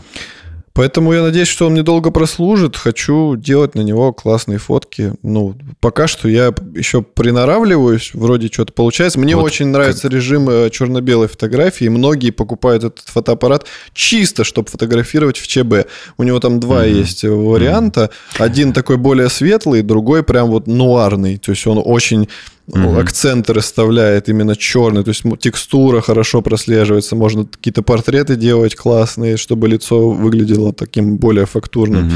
или архитектуру сделать, чтобы ты все вот эти изгибы улавливал. Поэтому многие берут именно для ЧБ съемки, но цветные режимы ну, там ничуть не хуже. исторические У Ляек исторически очень хорошая цветопередача, они известны вот этим. И у них же есть прям специальная монохром модель, да, которая да. только в ЧБ снимает, э, что странно, но, но круто. Да, я видел Это ее. прям для, для совсем зажравшихся фотографов, которые такие, я хочу черно-белые фотографии, и мне нужна камера, которая только так умеет делать. Вау сумасшедшие. Короче, прикольно. Мне нравится. Единственное, что бы я хотел, то чтобы у него была выдержка подольше. Потому что здесь у него выдержка... Я не, я не помню, сколько максимум, но... Ну, не так, как на зеркалках. То есть на зеркалках ты там вообще сколько хочешь, чуть ли не можешь столько и выставить. А здесь, я не буду врать, сколько, но не так много. Но все-таки это... А посмотри, может, в настройках есть у него режим э, ручного затвора, типа, А-а-а. и у меня тоже, например, на моей Сигме ну, если ты вот крутишь крутилочку для выдержки, там есть какой-то предел, типа в 5 секунд, что ли, но я могу сделать хоть 5 часов, если я переключаюсь в режим ручного затвора. Угу. Ну, может быть, есть, но видишь, это... Фотография, это, правда, будет говно, но... Да, да, то есть для этого нужен э, либо пультик, либо какой-нибудь э, шнурок с кнопкой, знаешь, типа, чтобы ты не качнул... У меня такой есть. Ну вот, угу. а у меня, у меня такого нет. Короче, поздравляю тебя с э, камерой и э, жду твоих фотографий на глаз. Ну, я думаю, это будет не скоро, когда я решу, что это достойно куда-то выкладывать. Но... А, есть еще, еще, есть еще одна вещь, как говорил Коломбо. А, из-за того, что фотик э, старый, у него получается в 2008 году там максимальный объем памяти у карточек был, грубо говоря, 8 гигов где-то. Вот. И поэтому есть такая проблема, что если у тебя карточка памяти больше этого объема, то он ее периодически теряет. И вот это, конечно, небольшой геморрой, потому что, чтобы он ее снова увидел, ты должен батарейку вытащить, засунуть, и тогда он снова будет видеть камеру. Ну, это не так часто случается, но я все-таки в ближайшем будущем... Да, учитывая объем, э, вес фотографий, я думаю, 8 тебе вполне хватит. Да, да, да. То есть в ближайшее время я хочу взять 8 гигабайт SD-карточку, э, чтобы не было такой проблемы. Потому что 32, это, я не знаю, зачем мне столько. Это, короче, он пишет 1600 э, кадров можно снять. Ну, что смеяться, зачем мне, мне столько? Вот, поэтому возьму 8.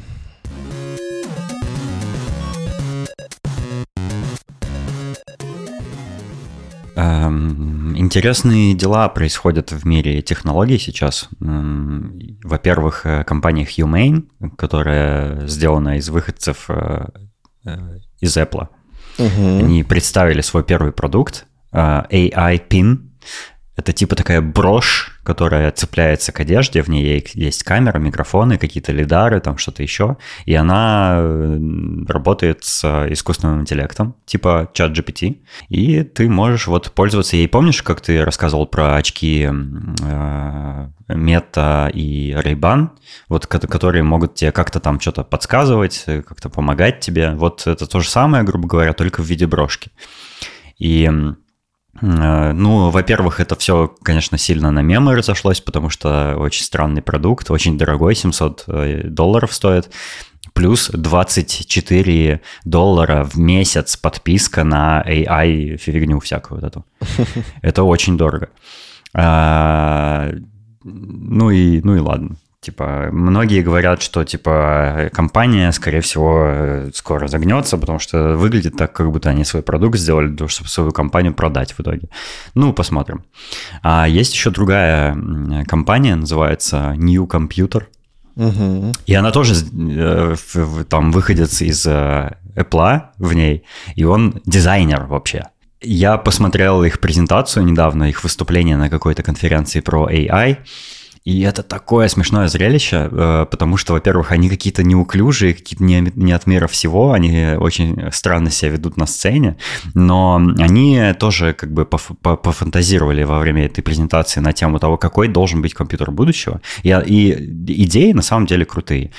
Э, идея у них, э, грубо говоря, в том, что ну, сейчас появились вот эти нов, нов, новые поколения AI всяких, которые могут, в принципе, анализировать информацию информацию как люди. То есть э, есть э, AI, там, ну, тот же чат GPT, ты в него можешь фотографию какую-нибудь, там, мимас ему скинуть, а он тебе расскажет, чем, в чем смысл мимаса и почему это смешно. Они прям понимают уже, э, ну, прямо как по-человечески понимают всякое. И разговаривать с ним можно естественным языком. Ты можешь сказать, а какую камеру ляйка мне купить, так, чтобы не разориться, и чтобы фотки были приличные, и вот, э, типа, какой самый такой оптимальный вариант, чтобы прикольно было. Прям вот так можешь сформулировать, и э, этот AI тебя поймет, и тебе ответ даст прям осознанный такой, нормальный, человеческий. И так вот, если все эти системы, а еще есть, ну, AI, которые всякое там генерируют. Если все эти системы между собой связать, то в принципе как будто практически э, интеллект искусственный получается настоящий. Ну, mm-hmm. он, конечно, это имитация, но он выглядит и действует вот прям как то, что мы фантазировали когда-то. Вот, и они там рассуждают на эту тему. Я очень советую посмотреть э, их выступление. Оно на английском языке, но оно довольно простое. Там они просто очень выражаются, и там шутки всякие, смешно. Э, вот, но еще эта компания New Computer, она представила свой, тоже свой первый продукт. И этот их первый продукт – это программа для смартфонов, которая как бы эм, заменяет собой ну, все. Это, это, это как бы программа, которая как будто бы операционная система. И что она делает? Ну, они, у них есть на сайте new.computer, можно зайти посмотреть. У них есть презентация этой программы, и они там показывают. Ну вот, допустим, девочка какая-то, она отправляется, она, она живет в Китае э, с бабушкой, она отправляется учиться куда-то в Америку, в какой-то университет. А, э, она приезжала на каникулы, типа, к своей бабушке, и бабушка такая ей на прощание говорит, вот тебе рецептик, типа, каких-то там пирожков, типа, твоих любимых.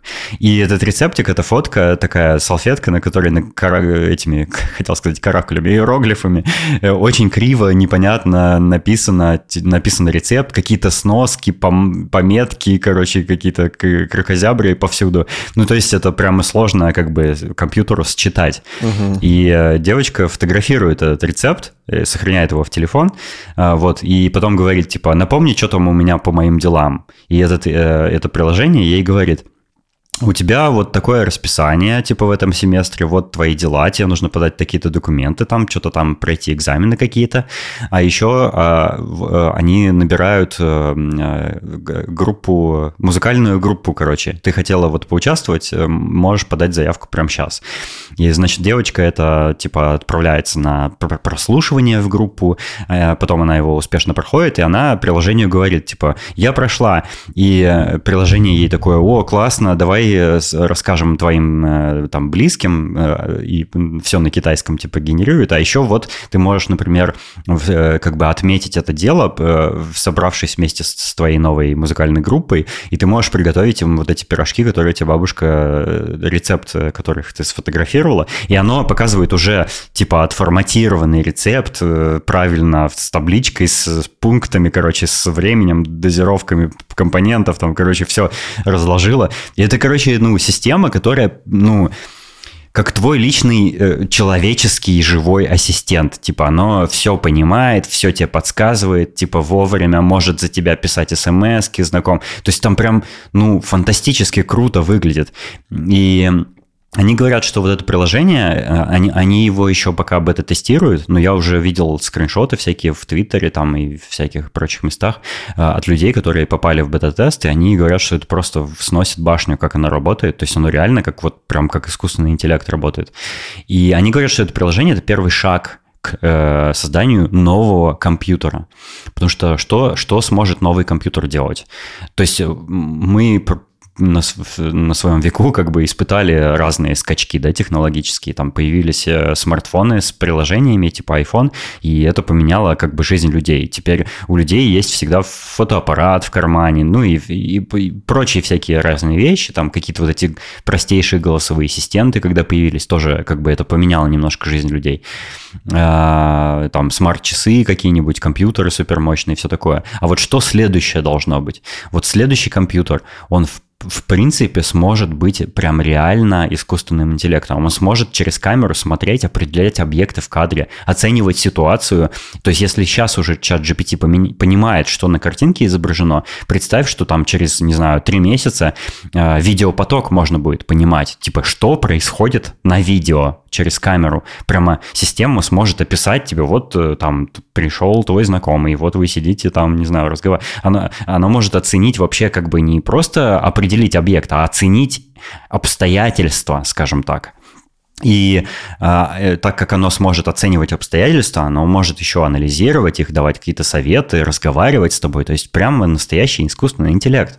И это очень-очень впечатляюще, и мы это уже скоро увидим, прям мы, мы застанем это, и меня это очень поражает. Ну, это вот круто, конечно. Ну, что-то меня немножко это пугает. А что тебя пугает? Ты лудит, что ли? Шелудит. Ну не, ну просто как-то, знаешь, как какая-то такая сила необузданная. Это типа как, как, как природные явления, да? Типа ты ничего не можешь с этим сделать. И здесь тоже да, да, ну. кажется, ну... что в какой-то момент э, мы просто перестанем это все контролировать, а я, например, не хочу, да, чтобы у меня дома там все девайсы были подвластны какой-то инородной силе, да. Я, конечно, могу там, не знаю, выключить весь Wi-Fi и жить в пещере, но Короче, хочется такой тумблер иметь, который не даст этому проникнуть, да, когда ты, когда ты не хочешь, чтобы это проникало в твою жизнь. Угу, угу. Потому что у тебя, у тебя Я есть понимаю тебя, да, телефон, но... Mac, там, не знаю, э, ПК, и все это, по идее, если подключено к э, интернету, то уже как бы оружие против тебя направленное, ну, в плохом смысле, если рассматривать. Ну, можно так, конечно, это рассматривать, но Не, я как бы на благо, самом деле я тоже это... это вижу. Я тоже вижу, сколько позитивного можно от этого получить. Но хочется иметь контроль. Вот, вот это самое главное. Многие компании, кстати, они об этом задумываются, когда вот такие продукты делают. То есть, например, вот этот э, AI-пин от компании Humane, он, он э, тебе, он с тобой никак сам не взаимодействует, пока ты сам его не попросишь. То есть он, он не присылает тебе уведомления, он не записывает ничего на видео, он не слушает микрофон, там, ну, слушает точнее, но как-то там типа... Э, то есть он, он, он как бы не делает ничего без твоего, без твоей воли на это. И э, там, когда видео записывает, он лампочкой светит, чтобы индицировать всем окружающим, что ты что-то там снимаешь или записываешь. Вот, или что, или вот, ну, не знаю, там обновления iOS и macOS вышли, и у нас теперь в статус-барах есть индикация, что камера на тебя смотрит, там такая оранжевая точка загорается, да, то есть есть какие-то подвижки вот в сторону, чтобы, чтобы показать, что у тебя есть какой-то контроль, ты можешь как-то понимать, что техника делает в данный момент. Я думаю, ну, это, это, это важно очень, ты прав. Э, это пугает, это меня тоже пугает, ну, как бы это, ну, в какой-то момент мы можем потерять контроль, да, есть такая вероятность над, над, над технологией. Но я думаю, что создатели технологий, они ну, тоже осознают такую, такую вероятность, и поэтому они что-то сделают в этом смысле, ну, подумают тут, об этом. Тут борьба именно человека и машины. То есть создатели, может, осознают, а искусственный... Это борьба двух разных миров. Да, да, Сон да. без зубов и я без трусов. Именно, что искусственный интеллект, он все равно в любом случае умнее человека любого. И поэтому, что он там себе напридумывал в заднем плане, никто не знает. И человек ему, допустим, что-то задает, он такой, да-да-да, а сам такой, но если я сделаю так, то будет лучше.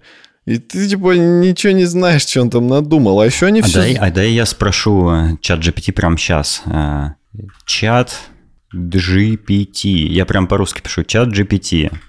Если бы ты был всемогущим искусственным интеллектом, как э, захотел бы ты... Как это сказать? Как сформулировать? Э, завладеть всем миром, и как бы ты... Сори, я медленно печатаю.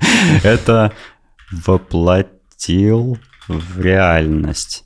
Это просто гипотетический вопрос. Представим, что законы законы, законы робототехники э, не имеют значения.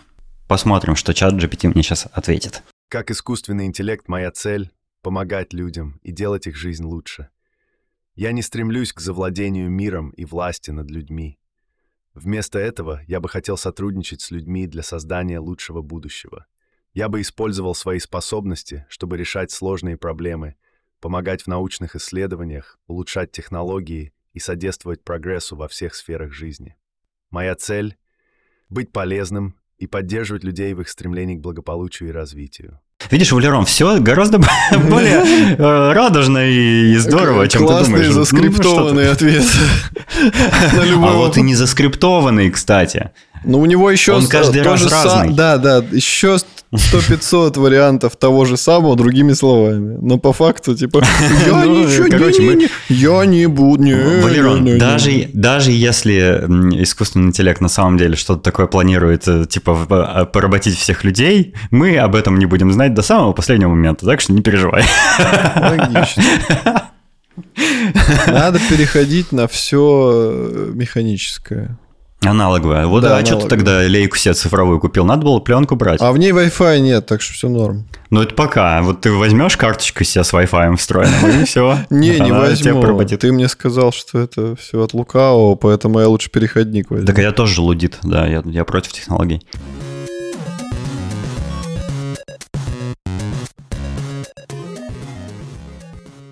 Одна технология меня...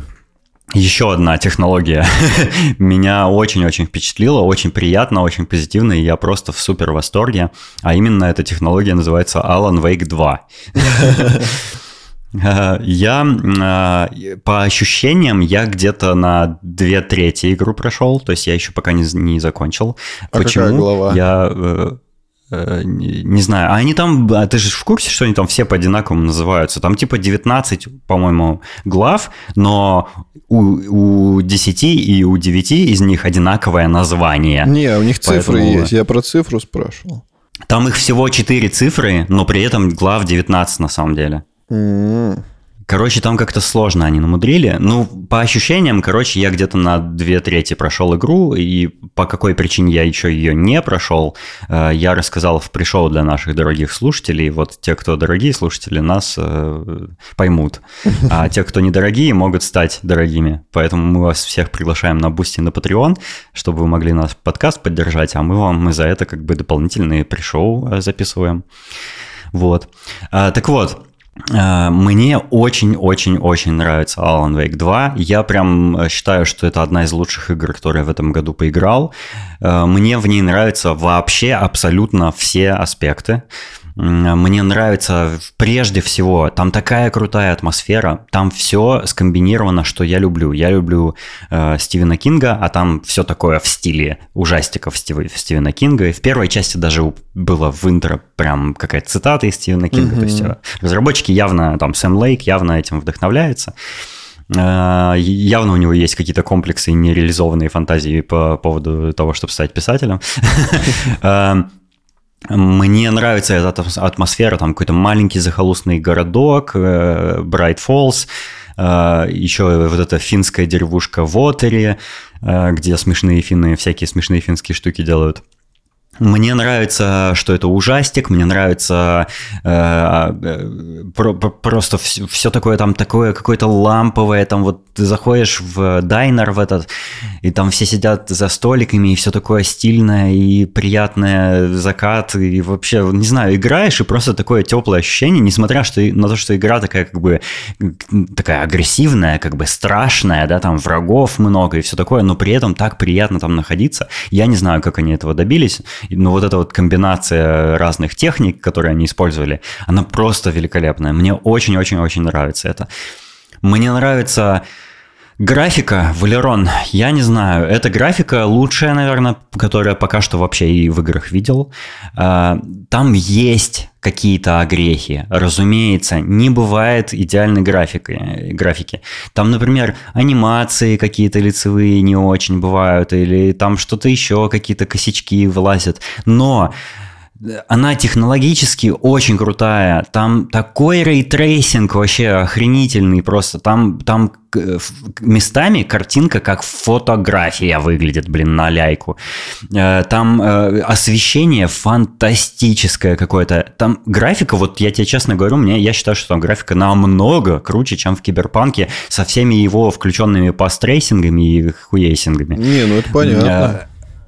Вообще фантастическая Согласен. картинка. Во-первых. Во-вторых, она художественно, фантастически сделана. Там освещение вообще, не знаю, ну, Horizon какой-нибудь Forbidden West разве что только переплевывает, но он, он технологически хуже, но при этом там, ну, это освещение в Horizon, я считаю, что вообще лучшее в когда-либо в, в играх создано.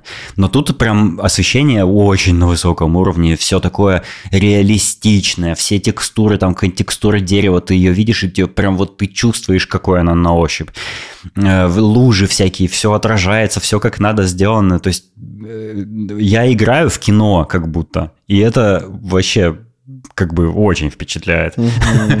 И э, главная героиня Сага, когда ты за нее играешь, э, и вот э, когда показывают какие-то каст-сценки маленькие, когда она в своем э, в чертогах разума своих находится. Да, у нее лицо вот пока... там просто как будто это живой лицо человек. абсолютно как видео, то есть как живой, реально живой человек. Я тоже Охренеть с этого офигел. Просто. Вот именно у нее прям лицо сделано mm-hmm. космически качественно, прям Я, я не, не видел вообще персонажей, сделанных лучше в, в каких-либо играх. Это просто новый уровень какой-то. То есть есть там вот эта вот фотограмметрия, или как они ее сделали, не знаю, это просто а, фантастика. Я, у меня нет слов, чтобы описать. Это, это лучшие вообще, лучшие персонажи, которые я когда-либо видел. Э, там чуть похуже сделаны второстепенные персонажи, там, например, э, Алекс Кейси, который типа Макс Пейн, угу. он, э, ну, он все еще тот же, он, он, я так рад, что он выглядит как в первом Макс Пейне, мне первый Макс Пейн больше всего нравится внешне, и он, это он. Там, прямо один в один, только лучше, и он тоже очень-очень-очень фотореалистичный, но чуть-чуть менее, чем Сага, угу. и это заметно, но это все равно очень круто выглядит и очень пожив прям, он такой прям живой, он, у него эмоции видно, и вот, я не знаю, они, они очень большие молодцы, Remedy, э, они постарались вот техно, в технологическом смысле, у меня нет претензий. Игра, я, я поставил все на супер самые настройки, э, кроме я выбрал DLSS, там типа качество, quality. И игра летает, ну, у меня и компьютер как бы такой, что сложно на нем какие-то игры, чтобы не летали, но при этом мне очень нравится, то есть игра летает, картинка просто сногсшибательная, Э, мне нравится геймплей, мне нравятся перестрелки. Э, если ты на уровне нормал играешь, это очень сложно. Я, я, не большой игрок в какие-нибудь Dark Souls, и, то есть мне, для меня сложные игры реально сложные. Для меня даже эта игра сложная. Э, но мне это нравится, это прямо такой челлендж. То есть я там бегаю по лесу, ищу патроны, у меня там какой-нибудь, знаешь, какой-нибудь ящик с одним патроном лежит, я, я к нему бегу, как моя последняя надежда, типа, чтобы не умереть. И, и я беру этот патрон, выстреливаю, он оказывается решающим, и я, я прошел уровень, я такой, господи, боже мой, почему так сложно? У меня Но больше, очень круто. У меня больше проблем с батарейками обычно, потому что у меня батарейки обычно всегда заканчиваются, патронов есть, а батареек а, нет. Угу. Ну, знаешь, что я заметил? Как, как, как, как будто ты привыкаешь и потом приноравливаешься в процессе. Просто в первом а... Алане Вейке не было ограничений, то есть у тебя постепенно э, заполнялась угу. шкала фонарика со временем, а здесь, типа, угу, все, батарейки кончились, ты, ну, считай, проиграл. Ну, я считаю, что это прикольно. Мне, мне нравится вот эта техника, ну, и да, мне это... нравится это ограничение. Это больше и... реализма, если только можно сказать про, про эту игру. Угу. Единственное, что я бы не сказал, что там прям сильно выдающийся это сюжет. Ну, для игры норм. Типа, ну я бы не сказал, что он меня прям как-то сильно впечатлил, ну то есть я что-то такое и ожидал, и оно вот такое и есть. И э, игра, игра про писателя Алана Вейка, и мне кажется, что Алан Вейк очень плохой писатель, судя по тем манускриптам, которые мы собираем и читаем, там просто, ну, я бы такую книгу не стал читать, мне не нравится. Но э, для игры это неплохо. Вот. Эм, и Э, короче, мне очень нравится, я ее точно пройду, я прям вот после записи сегодня буду в нее играть опять, и э, ты до куда дошел? Я дошел до того момента, как э, ты выбираешься с шоу телевизионного угу. и угу. начинаешь по городу там шарохаться. Вот я начал шарохаться Понял. по городу. Мне нужно Ясно. в метро, мне, короче. Мне, кстати, очень... Угу. Мне очень понравилось шарахаться по городу. Э, он, он, он потрясающий. Город просто потрясающий. Там еще есть такие эффекты. Там, когда вот эти э, появляются тени, типа вот эти монстры, Будь здоров, Спасибо. Зондхайт, как говорят здесь. Вокруг них пространство слегка как-то искажается, угу. как, как будто преломление какое-то происходит, и этот эффект ты иногда можешь просто заметить без монстров, что он где-то есть, и меня это пугает каждый раз. Я такой думаю, блин, типа кто-то враг поблизости, видимо, а это просто такое, типа, не знаю, такая атмосфера в городе. И это так, это так круто сделано, это так реалистично, и это очень э, напрягает. И, и мне кажется, я очень правильно играю в эту игру, потому что она меня пугает. Да, да. Вот я как человек, который только что прошел первую перед второй, я могу сказать, насколько сильнее она в плане пугания. Она намного страшнее. То есть первая, по сути, детский лепет. То есть такая игрушка для детей. Ну или с высоты, не знаю, нашего возраста уже так. Но мне было не страшно. Да, там была пара пугающих моментов, которые именно такие скримеры когда ты этого не ожидаешь, или, допустим, просто ты... Э, ну, какой-то, короче, какая-то неожиданность происходит, ты пугаешься. А здесь ты реально все время с сжатым очком сидишь, потому что вот по городу вот сейчас я бегаю, и как ты описал, я все время напряжен, потому что там есть просто тени, есть тени, угу. которые прям враги, и есть вот эти вот угу. искажения в, в воздухе. И ты все время не понимаешь, что тебя сейчас ждет. И, и, и они же все время что-то говорят. Они все, Алан Вейк, Алан Вейк. Они что-то со, со всех сторон какие-то голоса. И я такой, господи, можно где-нибудь встану, отдышусь, потому что, ну, невозможно. То есть ты все время ждешь, что сейчас что-то произойдет я просто хожу там, знаешь, в час по чайной ложке, потому что я с, с любой стороны ожидаю, что сейчас начнется какой-то трындец. И ты с трудом соображаешь, что тебе вообще делать надо из-за этого напряжения, потому что ты отвлекаешься на страх того, что нападут, и ты забываешь, что тебе вообще куда-то надо идти, и ты начинаешь э, метаться, и вот это все. Но это очень классно они сделали. Мне, мне нравится сюжет, да, он не такой замороченный. Ну, я, конечно, не знаю, что там в конце будет. Потому что, может, там будет какой-нибудь классный поворот, которого мы не будем ожидать. Или, или клиффхенгер. Ну, если я, я, я слушал всякие, типа, впечатления в других подкастах, и говорят, что, ну, там нет каких-то таких поворотов. То есть, в принципе, там сюжет норм, но он не то, что прям крутой. Ну, ладно. Я...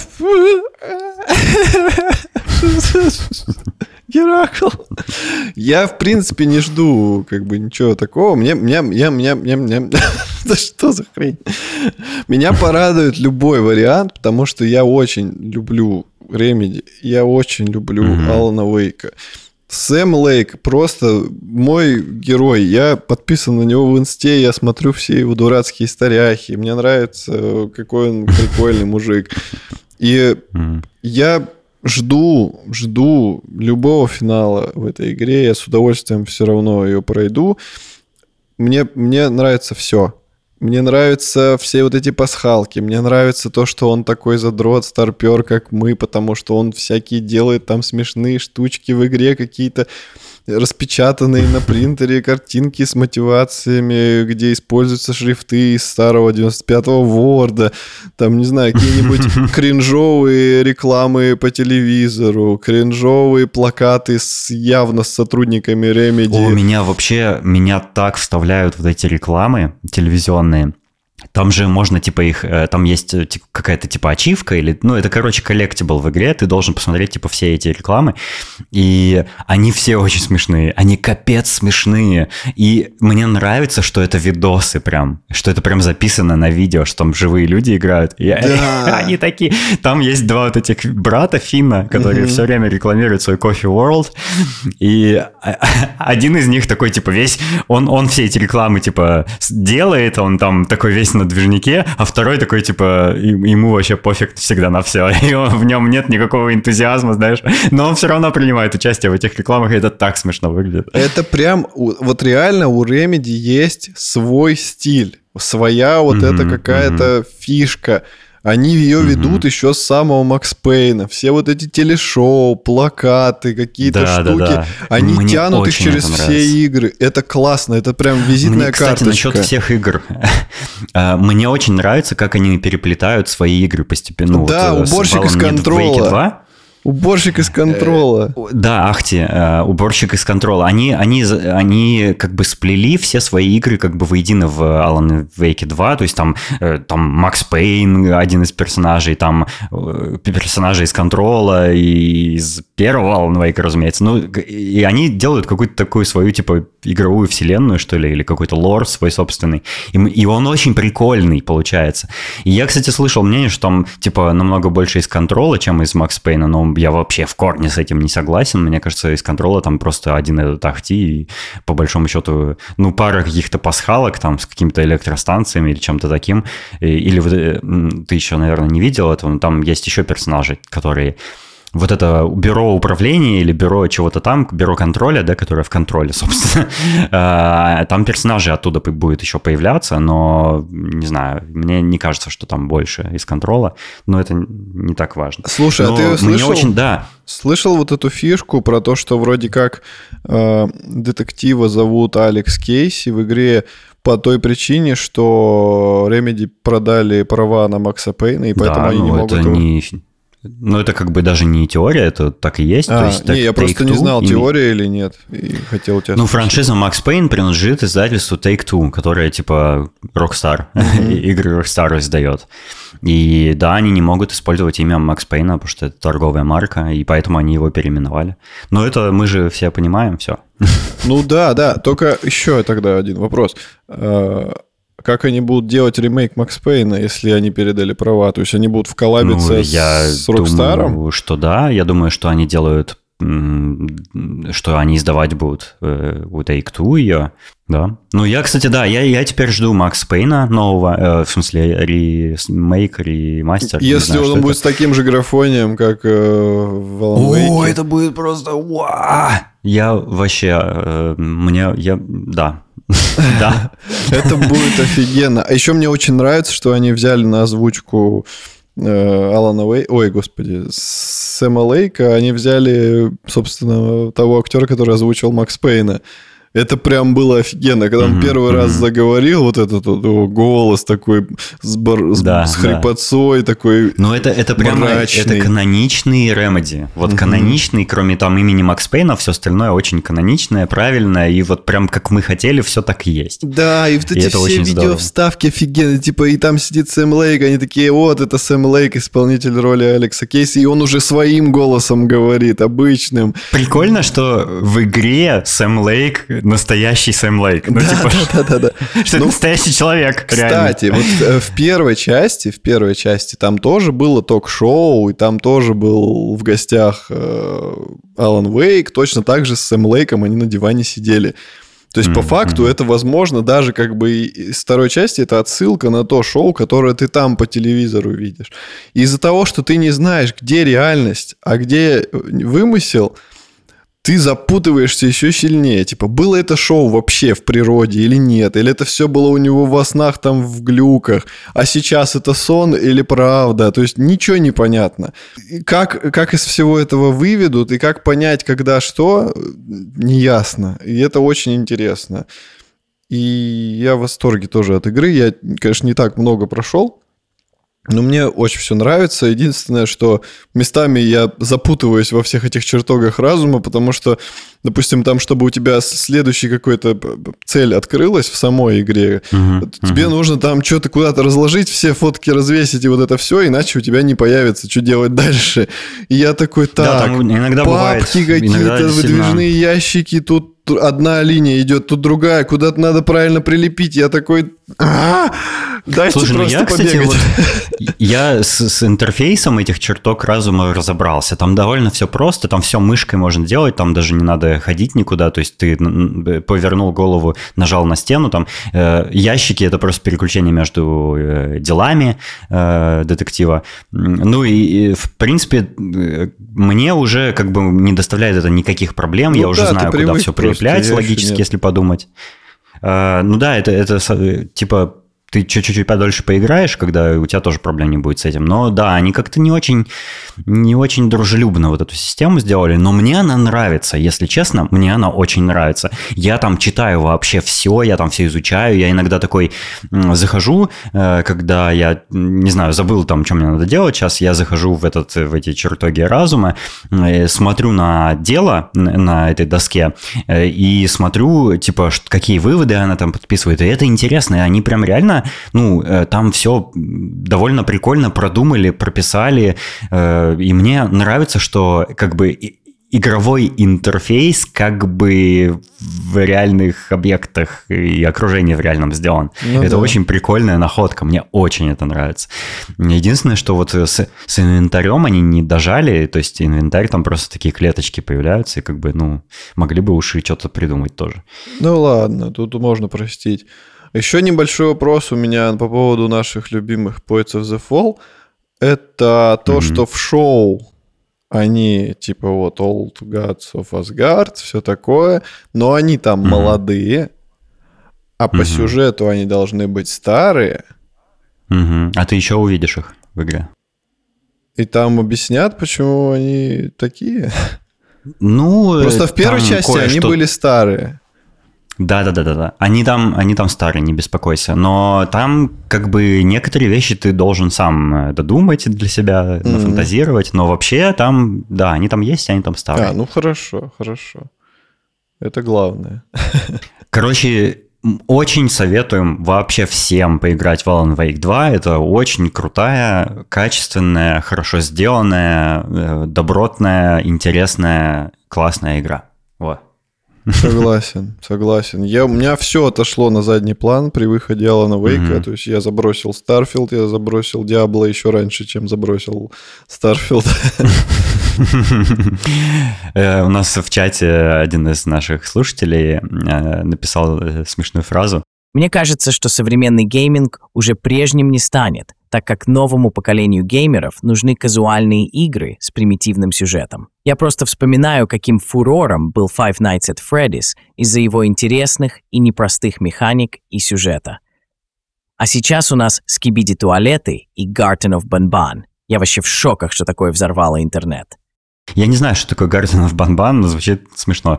Из Кибиди туалета я тоже не, Банбан. не видел. Э, Не знаю, что это какие-то инди-игры из Стима, видимо. Мне сейчас Руслан Да. про Скибиди туалеты рассказывал, что у него племянник смотрит про эту игру видосы на, на Ютубе. Что это такое вообще? Я не знаю, но вроде как это какой-то трешак. Понятно. Его Ну, сделал а какой-то русский чувак, который улетел в Грузию, чтобы его не забрали в армию. Ну, удачи ему. Э, Я не согласен. Игры хорошие выходят, просто очень редко. И вот Alan Wake 2 одна из хороших игр. Такая прямо классическая, нормальная, стандартная, синглплеерная, правильная игра без Да, встроенного говна, покупок Да, и всего вот этого. Вот, кстати, про это тоже я хотел сказать. Какая же благостная весть. Наконец, получить эту игру, в которой нет этого мусора и, и вот этого привязки к интернету. Ну да, там она есть в лицензии, там, чтобы ачивки, вот это все.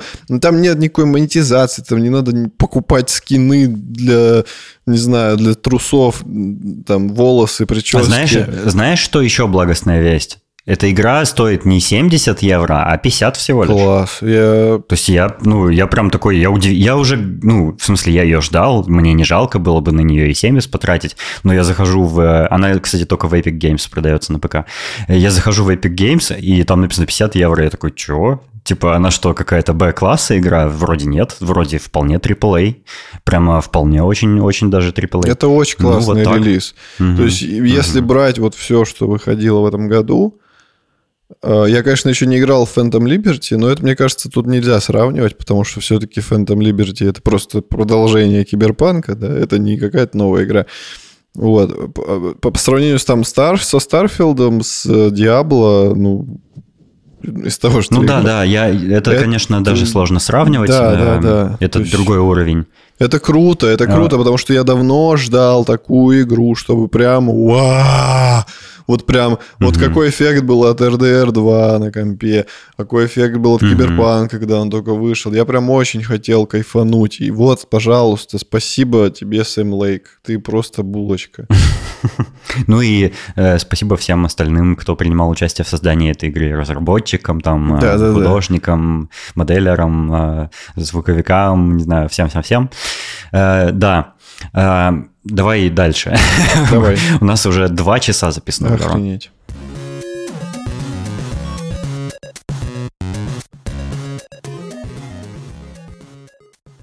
Я еще одну игру попробовал, Рога- Р- Рогопоп.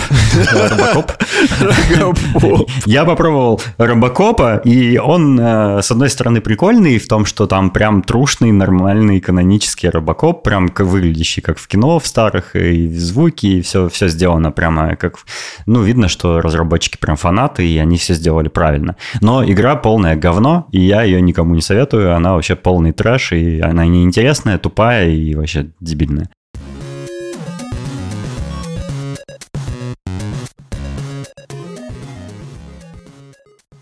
Я э, хотел еще вот что сказать. Во-первых, э, тут Nintendo недавно новостью на- одарила нас новостями интересными.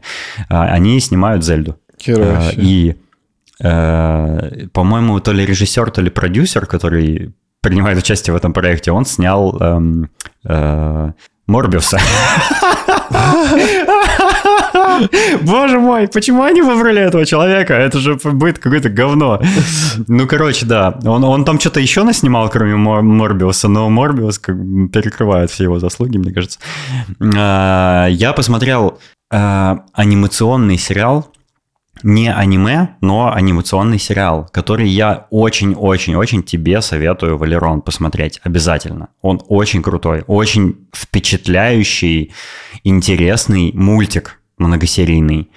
Он называется Scavengers Reign э, царство падальщиков. И он рассказывает про э, э, исследователей каких-то космических, которые потерпели крушение и приземлились на планете Веста. Планета Веста, кстати, реально существует, но, Лада? конечно, она не такая, не такая, как в, в мультике.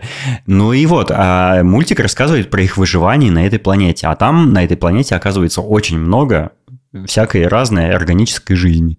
И это мультик, который выглядит как будто кто-то дал бюджет сумасшедшим аниматорам, и им позволили воплотить все их фантазии. И это очень увлекательное зрелище. Они показывают там инопланетную жизнь во всем ее многообразии, и фантазия их заходит иногда так далеко, и это так круто и интересно. Я очень тебе советую. Он очень легкий, он очень легко смотрится, он эм, серии короткие, но я очень советую тебе воз- возьми и и со своей девушкой включите, посмотрите, это просто охренеть какой Он крутой есть на мультик. мыле? И а, да, он есть на мыле. Ам, я его там и смотрю. Ам, У нас в чате тоже про него писали, я его давно ждал, и вот э, в чате у нас тоже все в восторге, кто посмотрел. И я прямо советую всем посмотреть «Царство падальщиков». Я люблю такие проекты. Это sci-fi. э, Мне всегда нравится все sci-fi практически, но это очень выдающийся мультфильм. Он очень такой взрослый, серьезный, но очень интересный. Будоражит фантазию твою про вот инопланетян, про космос, про всякие... Там все как бы так... э, Там много очень деталей каких-то бытовых показывается, как они там собирают какие-нибудь инопланетные фрукты, режут их, достают из них какие-нибудь семечки, готовят там, толкут, что-нибудь там изобретают. Короче, очень круто. И там, там персонажи интересные. У, каждой, у каждого персонажа какая-то классная своя линия. Там один есть персонаж, которым, который, разумом которого управляет э, животное инопланетное. И э, ну, ты прям переживаешь, потому что он потерял контроль над своей жизнью, и э, ты вот смотришь, типа, как, как сложится его судьба. Есть, там есть э, робот, с искусственным интеллектом, э, который по некоторым причинам начал как будто бы проявлять признаки сознания, как будто он становится типа осознанной личностью. И ты видишь в течение серий, как это прогрессирует, то есть как, как робот реально, ты за него переживать начинаешь, ты прям начинаешь к этому роботу относиться как к человеку настоящему. И это очень-очень хороший мультик, очень качественно сделанный, и ну, я не удивлен, что он на HBO выходит, они как бы очень э, к, э, щепетильно относятся к выбору проектов. Вот, изначально, насколько я знаю, это была какая-то короткометражка от каких-то любителей на YouTube, и вот они как предложили им, видимо, сделать мультик, настоя... ну, сериал, и результат выдающийся. Моя горячая рекомендация. Крутяк.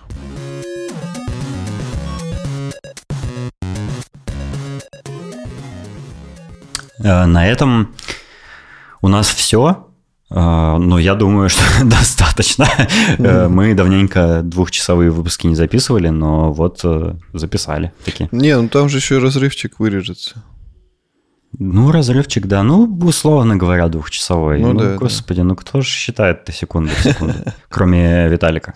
Виталик, кстати, Виталик, ты где? Подай какие-нибудь признаки в жизни в чате. Мы очень скучаем по тебе, а ты ничего не пишешь. Ты, он же говорил, что вообще? он типа чаты, ой, чаты, подкасты забросил в последнее время. Я знаю, но можно хоть, ну не знаю, там прислать показатель пульса или там... Может, же, он ну, просто девушку принципе, нашел и все. Он же не чужой человек нам, это же Виталик наш. Девушку нашел, нафиг эти подкасты нужны, когда есть девушка. Валерон, ну ты девушку тоже нашел, на подкасты не так забросил. он молодой. Ты...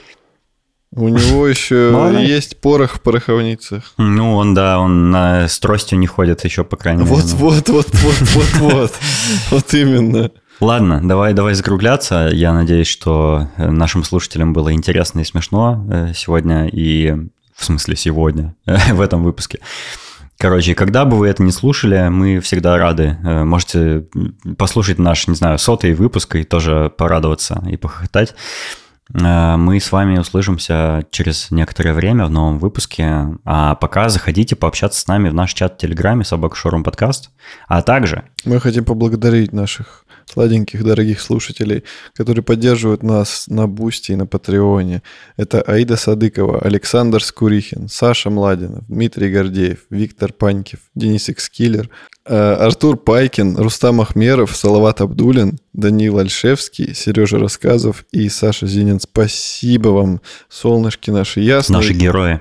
И вы присоединяйтесь к этому отряду э, любви и радужных цветов. Все. Э, пока. Всего вам доброго.